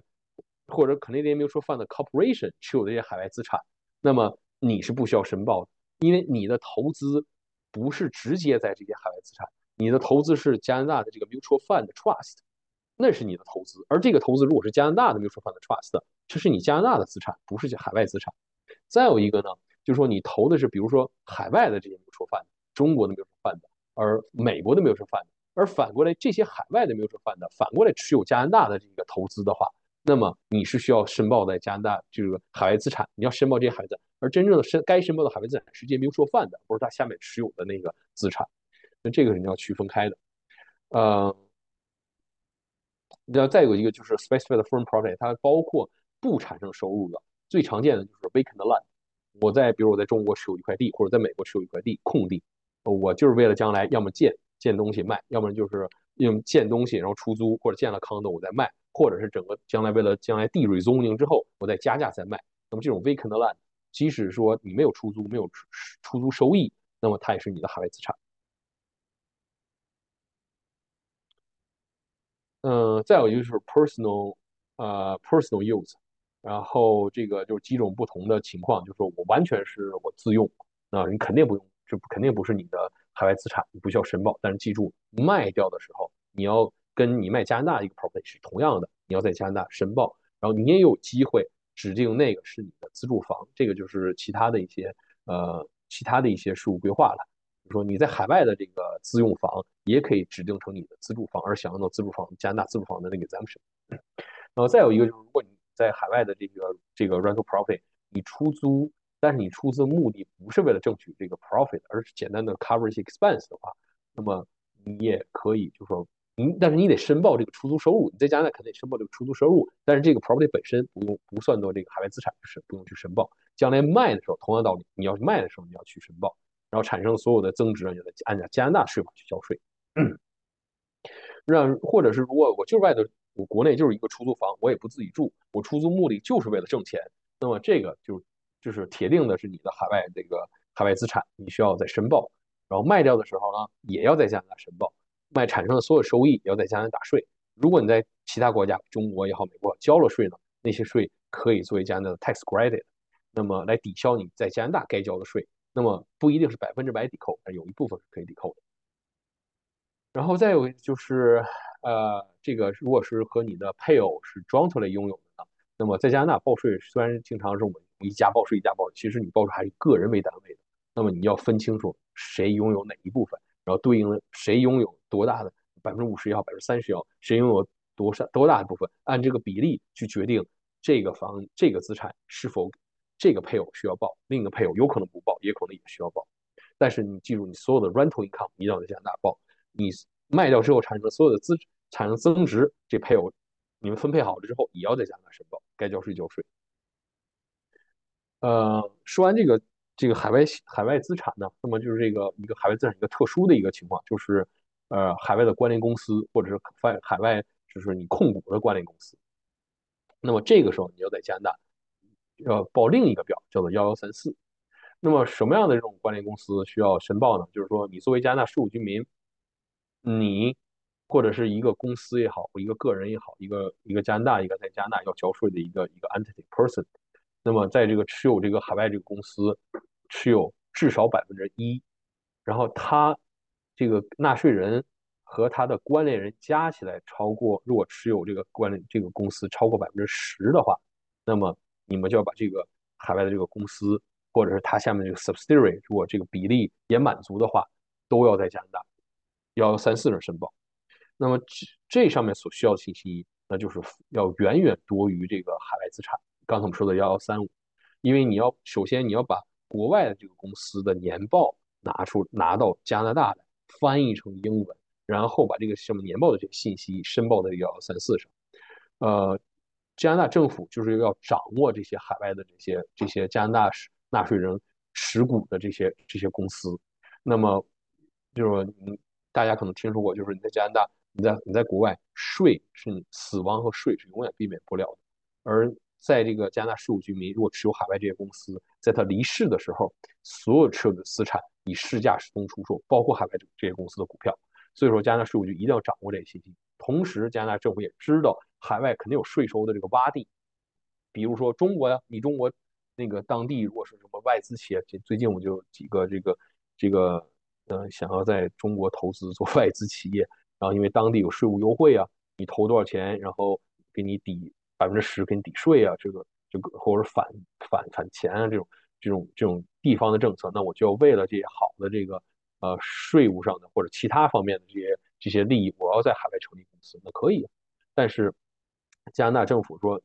呃，就是说你在海外你处于这个公司这个性质，如果是 actual business manufacturer 啊，海外的学校啊，你你做这些 actual business 的话，那么你产生的收入，你如果不往加拿大分回来，分红分回来的话，那么你可以留在加拿大，留在海外，那么可能在对加拿大的这个母公司啊或者这个股东没有什么影响。但是如果你是海外这个公司去挣的这个投资收入的话，嗯，加拿大政府是不希望看到。就包括在本国，你想用加拿大的一个公司去挣取投资收入的话，你大部分人都知道你要交很高的一个税，甚至达到百分之五十点一七的税的。所以就是政府不鼓励你纳税人通过公司来抵付这个这个被动收入，因为你被动收入为什么？因为你被动你用你公司去挣取被动收入，不会帮政府改善它的 employment rate，你不用雇人呢，你找个银行经理就帮你把事儿干了。尤其你还把这个公司放在海外，你还得利用海外这个税收的洼地，甚至零税收，然后来来来挣取这个收入，也不就不在加拿大交税，然后你可以飞到海外去享受这些这些呃，更这个政府是绝对不能容忍的。所以说，如果你这个海外公司挣取的是这种被动收入的话，即使你这个收入没有返回到加拿大，那么加拿大也可以替你算出这种收入来，你该交多少税，在加拿大也要交税的。以前你在国外海外交的税，可能有一个乘以一个基数，比如四啊，你该加海外交税乘以四，然后可以抵消你加拿大的这个这个收入。现在这个四已经变成一点九，我没记错的话，就是说已经降了。所以说你在海外交的税可能抵消不了你在加拿大该交的税，你可能在加拿大还要交税。所以说这就是你在这个持有海外公司这个你要一定要一定要保证你这个申报，而且你这个海外架构你要重好好考虑一下。你是否会产生对它产生一个不好的一个税务上的影响？呃，我们这个不不多去拓展来去讲这个幺幺三四，因为这个确实太复杂了。然后呃，而且这个幺幺三四呢，以前是这个幺幺三四这个表啊，是你呃年度截止日期以后的十五个月你要交这个表，就是因为你知道你海外公司可能有。你你轻易拿不到这个 financial statement，你要那个海外公司，如果尤其跟你这个加拿大这个纳税人这个年节年底这个时间还不一样，你要等海外信息，所以说给了十五个月，后来这个时间有一个过渡期被缩减成十二个月，但是现在是十个月，你别小看你觉得十个月不算什么，真的你要真正该申报的时候，你要收集海外信息，取多少这个海外这个这些公司。这些这这些你要拿到这些信息并不是容易的，你要在十个月之内把它申报上去，这是其实这是这很大的一个 challenge，尤其是现在最近一两年，这个表的本身需要的信息量也被改动了，有一些好处，比如说它可以做 consolidated 的这种 reporting 啊，然后满足一定的条件，如果这个海外公司呃是 inactive，然后持有的资产现金流和这个收入都低于一定的 threshold 的话，你不你不用。报这个幺三四表，但你要 disclose 这个公司，虽然给你减轻了一定的负担，但实际上它需要这个信息还是远大于之前的。呃，以前呢，呃，其实我你像我们公司，我们的国际税务部可以提供给你一个，就是你比如说，我不确定这个海外架构，我哪些报，哪些不报，呃，或者是怎么报这种，呃，我们是提可以为客户提供一个，就是一个 service，是帮你看这个海外架构，然后告诉你哪些报，哪些不报，然后给你做一个做一个 value。嗯，这些因为这个现在就确实变得越来越越复杂了，所以这不是 free 的，但是这至少可以让你有个 general idea 你该怎么报。呃，然后在这个期间呢，如果你 identify 任何数规划的 opportunity，或者是 in 帮你 identify 一些医术的话，那么都会给你 advice，给你一些 advice 的。呃，这个海外公司这个这个确实是一个一个很大的一个问题。呃，说句实话，我们接触过很多的这个呃 很多的这个。中国的移民，新移民也好，老移民也好，要移民十几年、二十几年的移民也好，海外公司从来没有申报过。这个一会儿就会讲，你这个如何来补救了。因为很多人我们接触的都是啊，这样不报，反正加拿大政府也不知道。然后我们挣钱在中国花，留在中国。你说的容易，真正将来并不是那么简单的。你想想，你的移民之后，你的孩子加拿大接受的加拿大的教育，将来会留在加拿大生根、工作、生活，或者是离开加拿大到美国，有多少你你在加拿大接受过教育的孩子会再回到中国去，在经商，在真正放弃加拿大身份，你在中国生活？太少了，都是希望能够我们接触到的这些高净值家庭孩子，要么在加拿大，要么就去美国了，不会有人去回加拿大，回离开加拿大。那么你这些留在中国的这些钱，你怎么办？你这些资产怎么办？这是一个未来是一个很大的问题的。即使是你这一代人老一代移民，呃，somehow 这个没被税务局抓到，你还是怎么继承这些东西啊？那么这些资产，他们需要在加拿大需要钱，这些钱转回来的时候，你不还得通过银行？你这时候不会又暴露了？所以说这个，而且那个时候，呃，并不是真的人走茶凉，就是说那个时候税务局真正查起来的时候，那些罚金。都不是，有可能都不是变卖这些资产能够承担的。我听说过的，就是确实发生过的，就是税务局这个海外公司幺幺三四的这个罚金最重的，我知道的是三千六百万，就是因为没一会儿我们会讲这个罚金，他没有申报，再说以前申报过，后来呃会计师就是呃今年报几个公司，可能明年又报另一个公司，就是就把一些信息税务局根据税务局掌握这个信息给他做这个 assessment 三千六百。那么这个就是这个幺幺三四幺三五这两个表的这个罚金。那么大家最耳熟能详的这个罚金就是我报晚了，一个呃最基本的罚金就是二十五块钱一天，然后 up to 一百天，然后就是说两千五两千五两千五不是说我我这一年我这一堆表没标一个一个两千五一个表一份两千五。那么幺幺三五还好说，基本就是一个表，幺幺三四可不是一个公司一个表。你在海外有个十几个公司，你就乘以二，每个公司乘以就是加起来乘一个两千五就行了。这个加在一起也不是一个小的这个小的这个 penalty。那么如果说税务局认定你这个你这个瞒报是你知道你该报而又去没报，比如说你已经是老移民了，你不是移民新移民，移民个一年两年三年，你已经在加拿大待了十年二十年，你是从来没有申报过，一旦被税务局发现了的话，那么他可。Apply 我们叫做 gross negligence，是你 knowingly 来触犯故意没有申报的话，那么最少的罚金是一万二，一万二一份。嗯，然后还有其他的这个罚金。到最后呢，如果说有 false statement 和 omission 的话，你故意报错信息，你故意瞒报信息的话，那么那个罚金你可以看。嗯，大部分数局的罚金一般给你提供几个 option 的时候，一般都是最小的那个，但是这种罚金是最大的，要么是两万四一张表，或者是百分之五你报错的那个信息产生的这个这个数值的百分之五，哪个大罚哪个。以前我以前举过这个例，就是有新移民就问我，我在国内三千万 资产，我是报现金还是报地产？那你你不开玩笑吗？你现金和地产这个，这你都能分得清楚，这个是什么的？你是现金，你报成地产，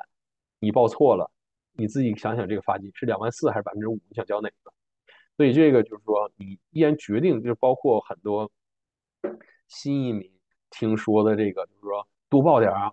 嗯，报的越多越好，将来你转移资产的时候，你好有有知识。你以为你转移资产的时候，税务局问你资产哪儿来的，你把幺幺三五这表拿出来，税务局相信吗？数据肯定会告诉你资产什么性质。你说是别人欠你的钱，好，合同呢？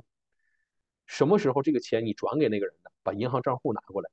有没有还款的这个记录？你怎么跟人谈的这个还款的这个这个条款？怎么还你？一个月一还？你欠银行的钱，你还得每个月还本金加利息呢？这些把银行账户都拿出来，调出来，拿出这些数据才能让你通过这个这个这个这个审计的。拿不出来任何 supporting document 的，你是绝对不行。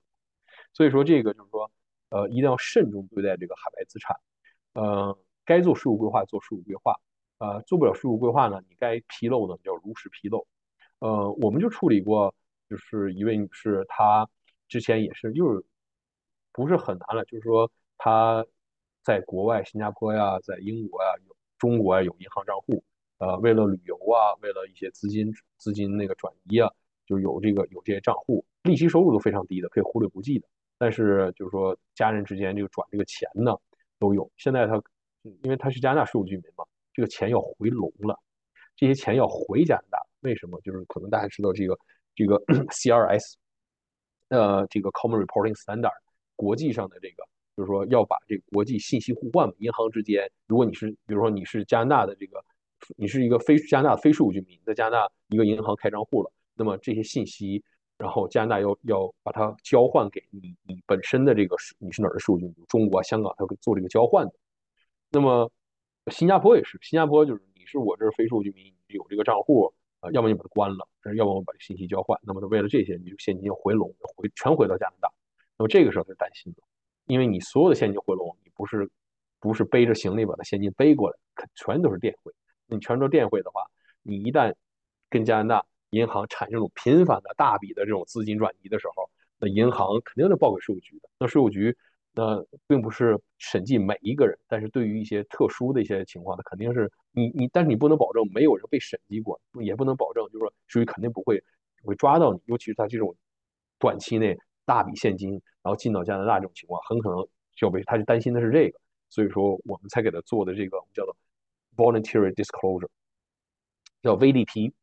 呃，就是说这什么叫 VDP 呢？就是说在你你有。你欠税，或者你有你有你这种行为，如果说被数据抓到的话，你要欠税有 penalty 有这个 interest 的时候，那么这个时候呢，税务局不知道你的你你瞒你没有申报的这些收入啊这些信息啊，税在税务局不知道的情况下，而你有你有 tax liability 或者 penalty 的情况下，你自动的站出来，我告诉税务局把这些情况如实的、如实的、全面的向税务局申报。然后，如果你欠税呢，你把税金欠的税你把它补交了，然后税务局如果把你接受到这个 program 下面之后，那么你税务局不会给你 apply 这个罚金，也不会也也会 waive 掉大部分的这个利息。那么对于这个海外资产，我们说了，这是信息申报，你在海外的这些收入，如果你在加拿大已经申报，已经交过税了，只是你这个信息没有申报的话，你比如说简单就是银行账户，它那一点利息收入，那根本就可以忽略不计了。几乎连税都没什么税可交的，但是他这拥有海外账户这个事实没有申报，那么我们记得做这个 volunteer disclosure，呃，然后税务局接受了，接受之后，当然了这是一个数据化，是一个漫长的 process，用了两年左右，税务局才 process 完，但结果是满意的，接受了，然后这个时候他可以放心把钱转回来加拿大。呃，那当然了这个 program 有它一定的限制，就是说你一定要。把所有的，你比如说我海外有海外资产，我幺幺三五没有申报过，那我要把这个重新补交。那你补交的时候，你不能选择性的哦，银行账户报了，这个资产先别报，地产别报。一旦税务局在发现过后发现你你当初走 VDP 的时候有瞒报行为的话，那你这个你这个之前的 VDP 就作废了。所以说是一定要 complete。呃，再有一个就是以前呢，这个 program 有个好处，有两个大的好处，就是说你可以匿名去报。一八年二月三月一号之前，你可以匿名把你这个情况告诉税务局，但我不告诉你是谁。我跟我不告诉你是谁，我把我的情况告诉你。但是如果税务局说 OK 了，我接受你了，然后这个时候你在规定时间内，你再把你的名字和你的这些 support document 交给税务局，税务局可以接受你。这个对于很多纳税人是一个很好的一个一个一个诱惑。然后在那之后呢，你可以后交这个税。后来一八年三月一号之后，这个就改了 VDP 呢。没有匿名这说了，你要你要去你要去通过走 VDP 的话，你就得实名实姓告诉税务局。另外，如果你欠税的话，你自己算出我该我该欠多少税，你要你在申请的时候就要把这个税交了，而不是过后税务局接受你之后你再去交税。所以说这个就是一一个一个 shortfall。另外，这个 VDP cover 十年，就是你比如说你今年二零二四年申请，它能 cover 到应该是到一三年吧，就是说你申请这一年往前再推十年。这十年里头的这个你瞒报的这信息，税务局会接受你。理论上，再往十年再往前，税务局是不接受 VD，VDP 是不接受的。但是我们的经验就是说，我们没有任何，就是我们处理的客户绝大部分都超过十年了，他没有报的信息都超过十年了。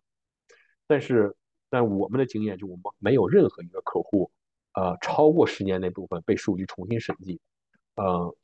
因为。呃，为什么呢？因为就是说你在加拿大呀，一个纳税人你要保留你的信息六到七年，就是说，呃，你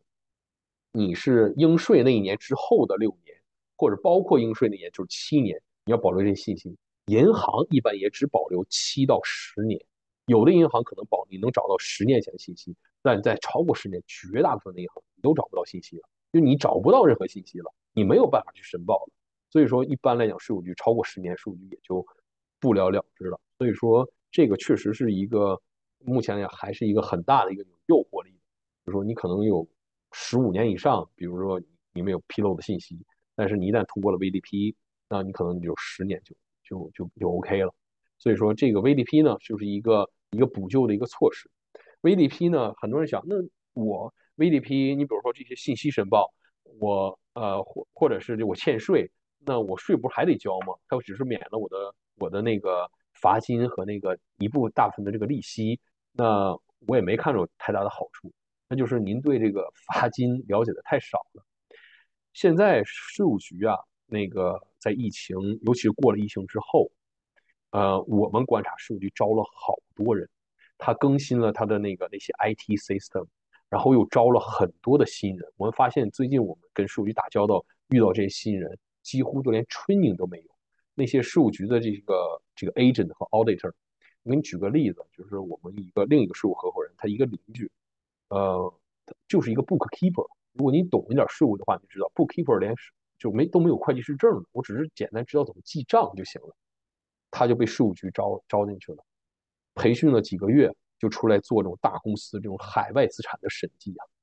你想他能有多少经验呢？所以我们在我们现在。应对的税务局的这些 agent 没有 proper 就是 training，甚至他们自己都不知道他们自己要 follow 税务局自己内部的规定去做事情。现在税务局能招收这么多人，能够大面范围的更新它这个这个这个系统，就是因为税务局从政府拿到了这个这个 funding，拿到了 budget。税务局承诺加拿大联邦政府，你给我一块钱，我还你五块钱。也就是说，税务局要通过。从纳税人身上挣出来六块钱，而这六块钱是真正他要让纳税人交的税吗？不是的，他是通过啊 reassessment，比如说你今年报税了，你欠的税是六千块钱，你交了，然后税务局出于某种原因吧 reassessment，说你 reassess 之后说你该交一万七千块钱的税，那么这之后呢，你肯定不服啊，就是我该交七千块钱，我凭什么交一万七呀？你去找会计师帮你打这个官司，跟税务局辩论啊，提供证据证明好了。那税务局说：“那我们错了，你确实只交七千块钱税，那就算了。那中间你找会计师帮你做这些，你的费用都得你自己去掏。而对于税务局来讲，你这交了，他唯一 care 就是一万七千块钱 reassessment，他只要出了 reassessment，他就 meet 了 the budget。至于说他能不能多收上来一万块钱，打官司他输了赢了，税务局根本就不 care 了。”因为他的他的对于联邦政府他的 budget 他已经完成了，那个 reassessment 就已经帮他完成了。所以说我们现在见现在越来越多的这个纳税人被税务局重新审计，就是因为这个原因。你即使打官司赢了，你的费用是你自己掏，而税务局输了赢了对税务局没有什么关系，对于他们完成他的 budget 是没有任何影响的。只要他出了 reassessment，他就赢了。而这个时候，这个 reassessment 这里头。不光是这一万七千块钱，不一定是税，其中就有 penalty 和 interest。而这个 penalty，刚才我们讲到那个 gross negligence penalty，gross negligence penalty 幺六三二，这个 penalty 是你欠税的百分之五十。如果说税务局说你认为你 reassess additional tax，比如刚才我们举的例子，你本来你该交七千块的税，七千块钱的税，税务认为你该交一万七，那么多交的这个税是一万块钱。那一个 penalty 就是五千块钱，再加上利息，税务局的利息是利滚利的，compound daily 的。现在的利息税，你欠税务局的钱，那个利息是百分之九。你这么算一下，因为税务局来审计你的时候，一般不是当年就你你交你报了税，税务局马上审计，一般都是两三年之两三年之内，税务局在审计你。等到那个时候，你税务局认为你欠的税加上这个 penalty。再加上这个利滚利，daily 的利滚利，一般来讲，如果我们的客户赶上这种情况的话，他税务局他要交的这个罚金加上利息，往往是等同于他欠的税的。这个时候你就知道这个利息和这个税，这个罚金和这个利息有多重了。那么这个时候，往往就是我们跟税务局打官司，最后即使到最后我们要争辩的一个，也是让税务局来 waive 掉这个 penalty 和 interest。往往这个就是可能就是对于纳税人就是一个很大的一个问题，再加上税务局现在这个这个他们的这个基基层办公人员这个经验和这个态度越来越差，跟以前越来越差。所以说这个，你你如果一旦你被数据审计、被数据抓到的话，会是一个非常痛苦而漫长的过程。所以说归根结底就是说你，呃，我们的这个，如果你有海外资产也好，或者有任何东西也好，一定要提前做好这个税务规划。作为这个申报这方面，一定要去如实如实申报。很多人问什什么是就是问这些税务规划，最好的去税务规划其实就是如实按时申报，就是你最好的税务规划，你就可以避免很多的 penalty interest。呃，那么这个就是今天给大家聊的这些这些事情了，正好聊了也是一个半小时了。那个我们可以看一看，呃，我们请 Joshua 来看一下我们有哪些朋友们有哪些问题。如果是你想觉得方便的话，你可以打开你的这个呃这个这个这个打开您的这个呃麦克风，我们一起聊一聊。对，你可以举个手，然后呢，这个就可以了。举个手，然后我可以帮你们打开哈，看有没有问题。对，今天来的这个会一般比比较少一点，今天大概有接近二十位观众哈，一般有的时候都有接近一百位，所以这这个话题，因为我们分享过好几次了，所以有一些这个朋友呢，也就没没没这方面的问题哈。如果有什么问题呢，可以在 chat 里面。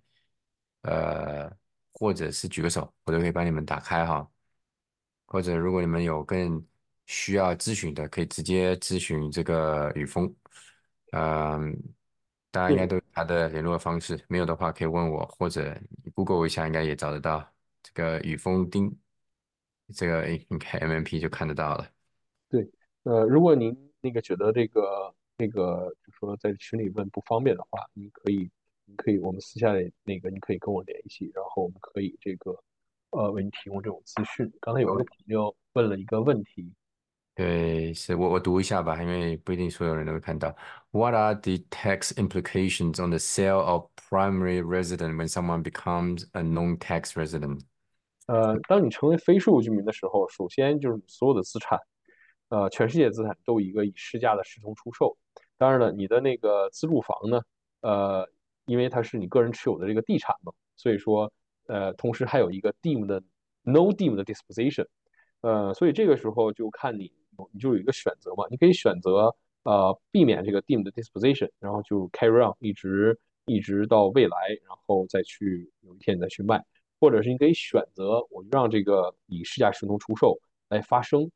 呃，然后呢，这个时候呢，因为如果说它一直都是你确实是你的自住房的话。你就可以选择，因为产生任何这个 capital gain 的话，你可以选择就没有税可交嘛，给 designate 这个是你的自住房。那么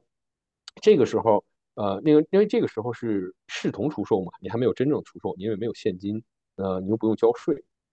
但是这个时候，它的当时的市价就会变成你未来的这个 cost base 成本价。所以说，有一天等到你作为非税务居民，你再把这个房产卖掉之后，有增值也好，还是赔钱也好。那么你你这个你就取决于未来的那个你当时的这个市价和你未来卖掉的那个价之间的这个差值，那是增值也好还是赔钱也好，那就我我 go from there。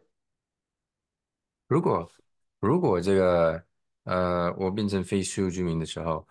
嗯，我的那个自住房还是那个自住房啊，可能我出国个两两三年，呃，算没有出租吧，就是空在那里。当然了，这个也是一个问题。不过我再回来，那三四年后我回来的时候，我的 cost base 是，因因为我没卖掉，是还是自住房吗？还是说我离开的时候就有个 cost 有个 cost base 在哪里了？呃，你离开这个自住房这个优惠条件只受只适用于加拿大税务居民，所以说你如果说那个你没有让它视同出售，你离开了几年，做了几年非税务居民，等你再回来。那么你是非税务居民那段时间的那个，呃，你你你在未来税务居民时候再卖，那那段时间肯定不是你的自住房。了解哦，只有税务居民是吧？所以未来你在卖的时候，就可能有一部分的这个产生的给你要交税。嗯，对，那个我看看，一在等的时候，我想也问一下雨峰啊，你刚才说那个税务局请了很多新的一些新的，呃税务局的一些官员他们的态度很不好，是吗？因为年轻人还是就是比较没有经验，然后这个呃，我 better。我是说，我见过，也不一定是年轻人，没有经验，然后，然后根本就没有 follow 这个税务局的这个 procedure，就是 unbelievable。你可以看见他们发的信里头有 spelling error。你像刚才我们讲的那些表 T 幺幺三四幺幺三五，在那些税务局的信里头写了 T 幺三四 T 幺三五，就是非常低级的各种各样的错误。然后甚至有的，我们之前我们一个客户税务局的这个就是底层这个工作人员，呃，我们本来讲好了是今年的一月三十一号是我们我们提供信息的这个 deadline，然后没到一月三十一号，我的我的员工给他打电话问一个问题，他就告诉我们，啊、我已经给你们出了这个，我给你准备好了这个 proposal letter，就是说我不等你这个信息了，就是说没有你们就为了拖时间，明告诉我们，就是你们为了拖时间，我不这个我跟你说好这个 deadline 作废了。然后我已经给你，我给你出好了这个这个，就是你们之前提供的我都不接受，然后该怎么 adjust，我给你出这个 adjustment letter，然后我们直接给他的那个 team lead，他的那个上司打电话，就直接告诉他，你这个你纯粹是在开玩笑，我们公在跟税务局，比如说是我，我所有的同事合伙人都从来没有经历过这种事情，那你税务局你们我们谈好的这个 deadline。你把它当儿戏吗，完全就是，然后，然后他 team lead 也没有接电话，然后给他留个言，第二天他就给我们打电话，啊，说就告诉我们，我出那封信我 on hold 了，然后那个那个之前说好的一月三十一号 deadline 还是那个 deadline，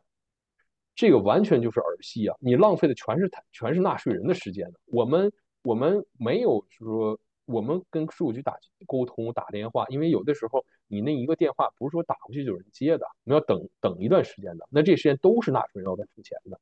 而且你说的这些东西，完全就是，甚至我们都不知道他那封。后来他们告诉我这封信，我我就 on hold 了，我先不出了。甚至是我们现在都怀疑这封信它根本就没有，完全是 bluffing。那么你这样的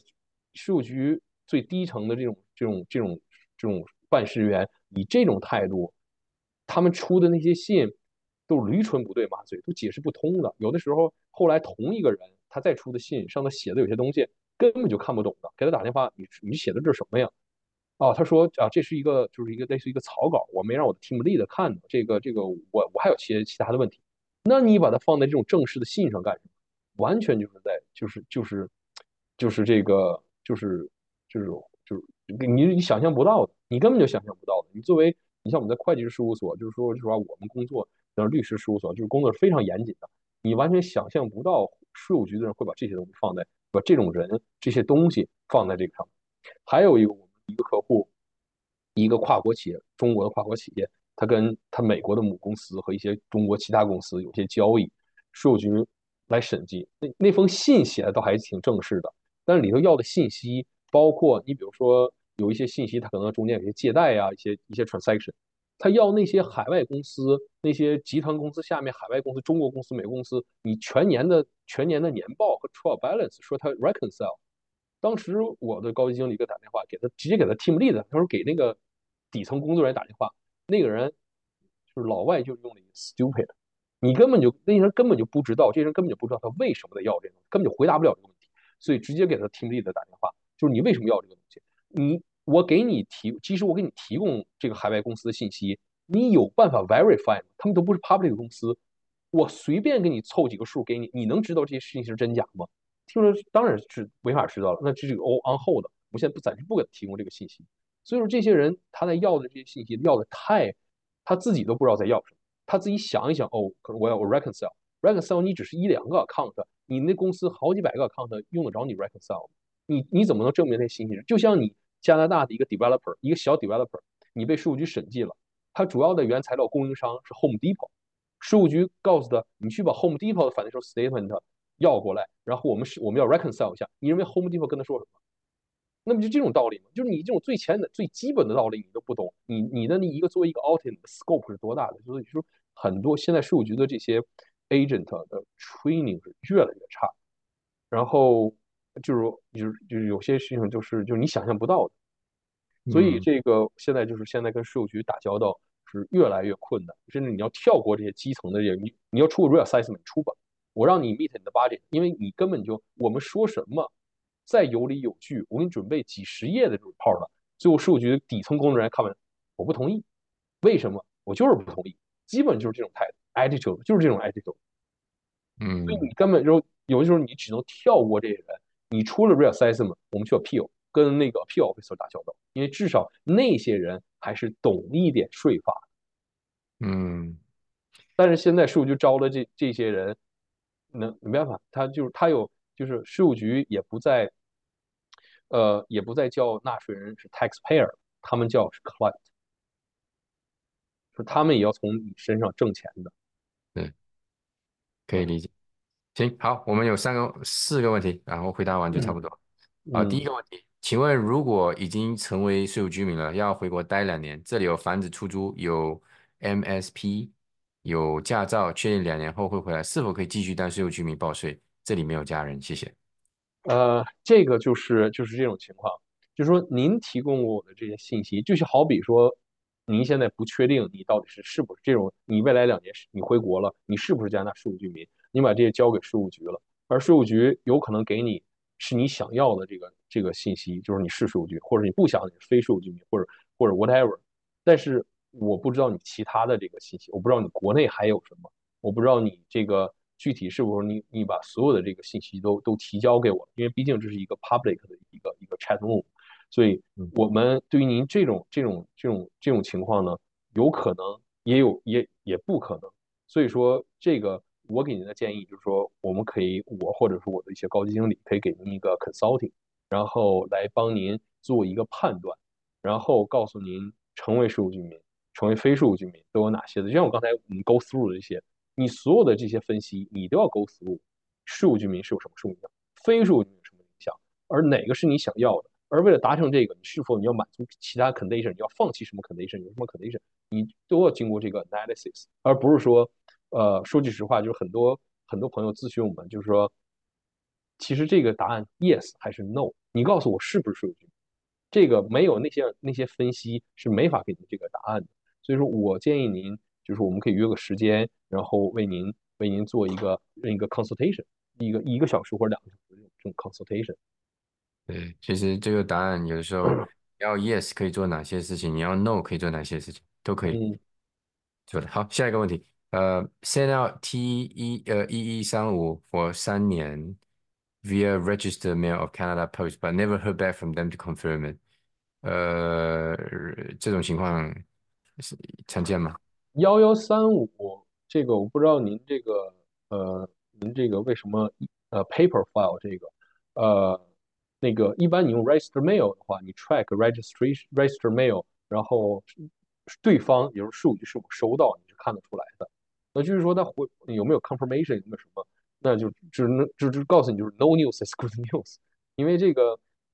幺幺三五这东西没有没有没有 assessment，因为没有税嘛。你你该交这 information return，你交了就是交了。然后，除非你交晚了，或者是税务局发现了任何问题，他来让你让你索要，比如说你交晚了，税务局 assess 你 late filing penalty，或者是税务局 somehow 发现了有什么问题，让 request supporting document，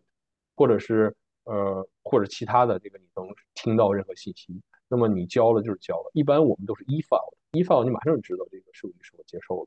这个，呃，但是你如果 paper file 了，你可以你可以自己 track 这个这个这个 register mail，你就知道税务局是否收到了。如果我建议你这个留好这个 copy，尤其是你那个你的那个 receipt，因为你是 register mail，我们在税在在会计事务所，我们如果是邮寄给税务局的，全都是 register mail，因为我可以看到对方是否收到了。而这个 register mail 呢，是以你寄出的那个时间，那个 stamp 的时间为准的，就是说你税务局收没收到，或者是什么时候收到我不管，这个我到邮局 stamp 了，那个时间就是就相当于你收到了，就是我交。比如说 deadline 是 deadline 是明天，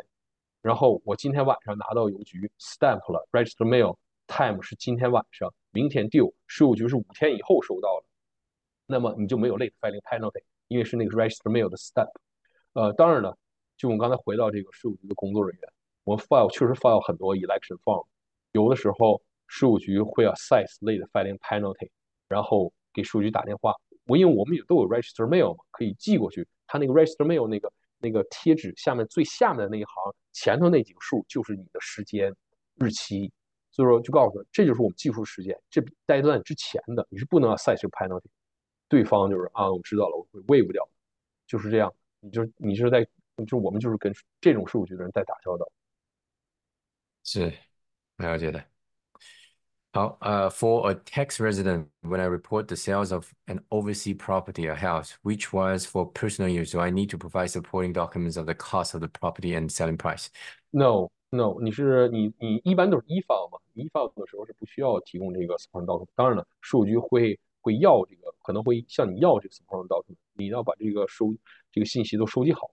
然后，如果税务局呃向你那个提要这个 supporting document，你是需要提供的。 而没有这个 support document，你比如说，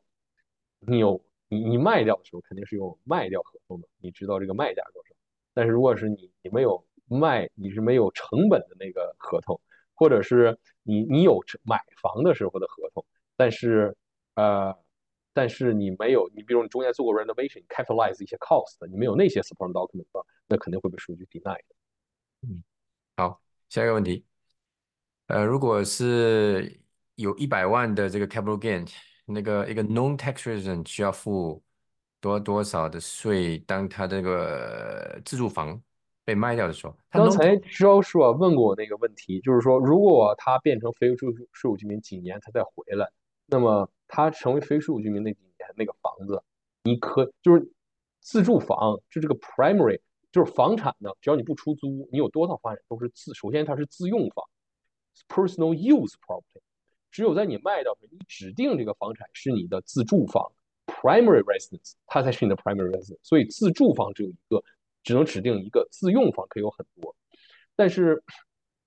这个呃自自住房和这个这个这个自住房你指定的时候，它这个 benefit 是只给加拿大税务居民的。你是你你这个前提，你这个问题里你是 non-resident，你是非税务居民。非税务居民你可以指定。一个加拿大的房产是你的 primary residence，这税法下面是允许的，但是你没有 primary residence exemption，就是你指定也白费，你该交税还是要交。嗯，最大的问题就是百万。对你，你百万的话，这个而且你这个中间取决于呃你是否曾经拥有这个房产这段期间，你是否曾经是加拿大税务居民，那那个时候有可能一百万 capital gain，你的你的你的一部分的这个 capital gain 有可能会被免掉，因为。还是那个自住房这个 exemption，只有加拿大税务居民能够享用。嗯，比比如说这样子，我大概有一个三百万的房子，我是税务居民，不过我离开了，我离开了大概几年，不过离开的几年三年之后，我四百万卖了，所以我离开的时候三百万的时候就就是那个时候就不知道有没有钉，不是就出去了嘛。不过我赚了一百万。那一百万我卖掉的时候要花呃要付多少税呢？你首先第一，你成为非你成为非税务居民那一瞬间，你是否 make election 让让那个 deemed disposition happen？因为你个人持有的房产在成为非税务居民的时候没有 deemed disposition。嗯，所以说你如果是一百万买的，你成为非税务居民是三百万，你没有让这个 deemed disposition happen，你成为。然后你是四百万卖的，那你这中间的差价是三百万，四百万减一百万，然后你看你中间你是你有多久的税务居民，你这个成比例的你可以抵消掉一部分，那你其他的你还是要交税。而你卖房的时候，你要遵循你是非税务居民卖房，先别考虑你曾经是税务居民，你是非税务居民卖房，那你就得还去申请 certificate，了你走所有的这些 process。在这个中间，你在在计算你要交的这个 tax 的时候，你还可以考虑你是否曾经是加拿大税务居民，这是只能让情况更复杂。了解了解，嗯，被被被非税务居民之前，把所有的功课要做好。对，好，下一个问题，呃，谢谢丁老师，辛苦了，今天学了很多。我有个问题，二零二二年我跟老公结婚，他是中国人，二零二三年没有给他报税，二零二三年我们买了房，他每年在家待最多六十天。因为他是旅游 visa，所以没有社保号。那他今年是税务居民还是非税务居民？对我老婆这种老公这种情况应该怎么办？对，还是这个，就是你要考虑一下，这种情况其实很常见的，就是尤其是一些说句实话，一些在 呃你你其实你是新移民，因为二零二三年才结婚，年轻人就是，但是对于老一代移民来讲，这种情况是更是更常见，就是说，呃，一家人移民了，然后然后咱就说常见就是，尤其投资移民，就是一家人移民了，然后呢，在然后一方呃多半是妻子那一方带着孩子，我们在加拿大叫做蹲移民监，然后因为孩子在这上学嘛，得有人照顾。所以说，妻子拿到 PR，跟加拿大的孩子带着孩子加拿大上学，然后然后拿公民身份，然后另外孩子在这边上学。一般另一方就是就是真正其实挣钱那一方，在国内有资产那一方，他们会放弃这个身份，就说我虽然移民了，然后我我但是我我在加拿大我满足那些都是非数居民那些条件的，然后我就基本就是其实这种你你要满足了所有非数居民的条件。基本上你在续签，因为你去你那个成为拿到 PR 卡有五年嘛，你要在加拿大待满两年啊，各种各样的这种情况。但是你要满足了非数据民五年内已经满足非数，基本你续签 PR 卡基本就没戏了。所以说这个时候另一方基本就等于放弃了 PR 卡。然后后来到最后，呃，你把国内的一些东西处理了，然后因为你作为非数居民，你满足这成为非数据民这些条件，然后到最后可能处理了国内的一些资产啊，再怎么样的，到最后可能再来到加拿大，那个时候。妻子都是 citizen，孩子是 citizen，通通过团聚然后再来加拿大。其实这个这个其实就是老一代移民是常见的，呃，新一代的移民我接触的就是说，呃，新一代移民就是四十岁以下的大部分人，呃，不太接受这种观念，因为这一代人以以家庭为重，呃，就是说我不能够为了满足非税务居民而跟我的妻子孩子错过孩子成长的时光。错过跟妻子陪伴的这个时光。另外，现在的这个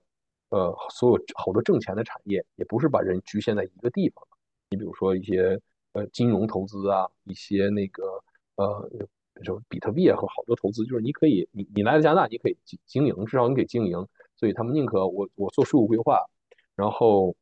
我申报海外的这些东西，然后我就是，但是我不能跟家人分开。这种就是他们就宁可成为。就是您您这种情况，就是说。呃，您老公到底是不是加拿大税务居民的这些这些事情，还是那句话，就刚才我跟第一个朋友说的，也就是说，你要还要 go through 你所有的这些具体的这个情况，你们家具体的这些信息，你们之前做过什么，你现在正在做什么，和你未来的这个打算，然后你们要了解成为税务居民、成为非税务居民都有哪样的这种各种各样的影响，尤其是你们未来的这个打算，你了解了这个之后，然后。会计师会告诉你，不同的有什么样的税务影响。如果你做了一个选择，我就要成为我老公就要成为非税，或者在一定时期内成为非税，或者是我要一定要成，我要决定我我要成为加拿大税务居民，那你要满足哪些条件才能成继续成为非税务居民，或者是成为税务居民？然后这个时候做好这个分析之后，最终这个决定是你们自己做的，不是会计师给你定的。会计师是帮你做这个分析，最后决定权是你们的。这是一个 fighting position。你最后决定了，我要会计师帮你做了分析之后，你知道税务上的结果，你知道要达的，你你你接受了一个税务结果，然后你要为了这个税务结果去做一些事情的时候，那么你是这是一个 fighting position，这是你自己去做的，会计师只是帮你分析的。所以这个对，对那个我想问，那个旅游 visa 可以也也可以是税务居民是吧？我旅游 visa 可以啊，你你的你这么说，你的 spouse 在这儿，你在加拿大，你的你的 dwelling 在加拿大，呃，好像没有提到孩子，所以说这个税务局是可以 argue 你是加拿大，她老公是加拿大税务局。嗯，行行，好的，好，所以对更更细的详细的可能需要呃再看呃找时间找会计师。好，下一个问题，呃，我 I as an LP bought a small share of commercial property in USA. Should I need to fill up T 呃 one one three five? It belongs to six or seven. 对，就是如果这个一个 LP 买了美国的一个商业地产，需要 file 这 T 一一三五吗？你的 LP 是哪儿？你你没有说 LP 是哪？Limited partner。不，LP 是哪儿的？是哪里的？是是 US 的 LP 还是 Canadian LP？对，你要 Canadian LP 的话。那你你先得看谁该报这个？就是说你这个用的 LP 是 flow through entity 啊，不是吗？它不是 flow through 到你的 investor 上。flow through entity 那是 income。嗯，你看，这是信息，这是信息的，这是信息的申报，这是不一样的。就是说，用到 LP 的时候，你得考虑两个，第一个就是是是不是 LP 改报，如果 LP 不改报，你再看你是否改报。了解。对对，这个问题需要这个之后再咨询。因为你那个 LP 啊，就是说，因为我们我我的那个我的 office 就是专门处理地产的，那个如果是美国的 LP，我们有就是有客户他是美国的 LP，持有美国的 commercial property，但是那个美国的 LP 既要在美国就是 file 美国的这个 partnership return，还要在加拿大 file 加拿大 partnership return，取决于你那些 limited partner，那些 partner 是哪儿的税务居民。如果说你那个，比如说那个 LP 是美国的 limited partnership，而所有的 partner 都是加拿大税务居民的话，你那你那个 partnership 是要在加拿大也报税，嗯要报嗯，加拿大和美国的要了解。要报税。对，嗯，比较复杂的一个问题。好，下一个问题，Personal use property, we do not need to lease on T one one three five, but we need to evaluate the fair, mm, fair market fair value when entering Canada. What is the cost when sell the personal use property, buying cost or fair market value at entering Canada? 对，不是 fair market value entering Canada，是你 fair market value 是你成为加拿大税务居民时的 fair market value。entering Canada，你 landing 的时候，你不一定是加拿大税务居民，所以你你要区分开这个，呃，就是你你这个问题里头，如果把那个 entering Canada 改成 become a Canadian tax resident 就对了。 嗯嗯嗯嗯，了解，是的。好，最后一个问题了哈。Thank you, Miss Ding, for your answer to the sale of overseas property. Could you please explain a bit more on the taxation difference on the capital gain of the overseas property between personal use and primary resident? Thank you. 就是如果你在国外卖的是自己的自住房或者是自用房，有差吗？这个 capital gain？overseas property between，如果 没没有呃，哦，sorry，刚才就是刚才我们就回答就是跟跟大家聊到，就是说你非税务居民，你可以指定加拿大的一个一处 property 是你的 prime 呃 principal residence，但是非税务居民没有 principal residence exemption，比如说你该交 capital gain 该怎么交税你怎么交税去。但是如果你是加拿大税务居民，你可以指定国内的，你比如说那个你你你你的你的老家的那个你名下的那个房子，就说你你回国你可以住，你从来你你咱就说你就是 personal use，你也没有出租，然后平时就是平时空着，你你回国可以住一住。如果是那个 property 的话，你可以指定那个 property 是你的 principal residence，然后而且因为你本身你是加拿大税务居民，所以说全部或者是一部分 capital gain 可以给 exempt。这个是这是可以的，呃，这个就当然这个中间其实还是那个中间看你持有这段期间，呃，你买的时候是不是加拿大税务居民，然后你你持有的过程中你是否是有一段时间是就像刚才赵教授说的，他是加拿大税务居民，又变成非税务居民，又变成加拿大税务居民，中间你是否有有过空档？然后再一个就是你你成为加拿大税务，如果这个这个国内的那个就是说加拿大以外的这个 property 是你成为加拿大税务居民。上一次成为加拿大税务居民之前 acquire 的话，那你你的那个你的 fair 当时的 fair market value 是多少？所以就这个呃，你得你得有一些，也就是有一些呃条件，你得你得去满足或者信息你得去 obtain。但是呃，eventually 你作为加拿大税务居民，你可以指定一个海外的一个一个自用房作为你的 principal residence。嗯，那就就有个问题了哈，就是这个海外的自用房的 capital gain 跟在加拿大自用房的 capital gain 啊，一样是 capital gain 就是 capital，就是，加拿大你你是 capital gain 的话，你没有说这个加拿大房产的 capital gain 和海外的 capital，这 capital gain 就是 capital gain，都是现在都是百分之五十 tax。嗯，大家好，非常感谢大家跟那个雨峰的时间哈。那个嗯，有更细的问题呢，可以直接呃咨询雨峰。呃，要来的几周我们还是有陆陆续续不同的雨峰来的讲座。那好，那我嗯，们就晚安，好的，谢谢大家，谢谢大家，谢谢周师吧，大家晚安，拜拜。拜拜。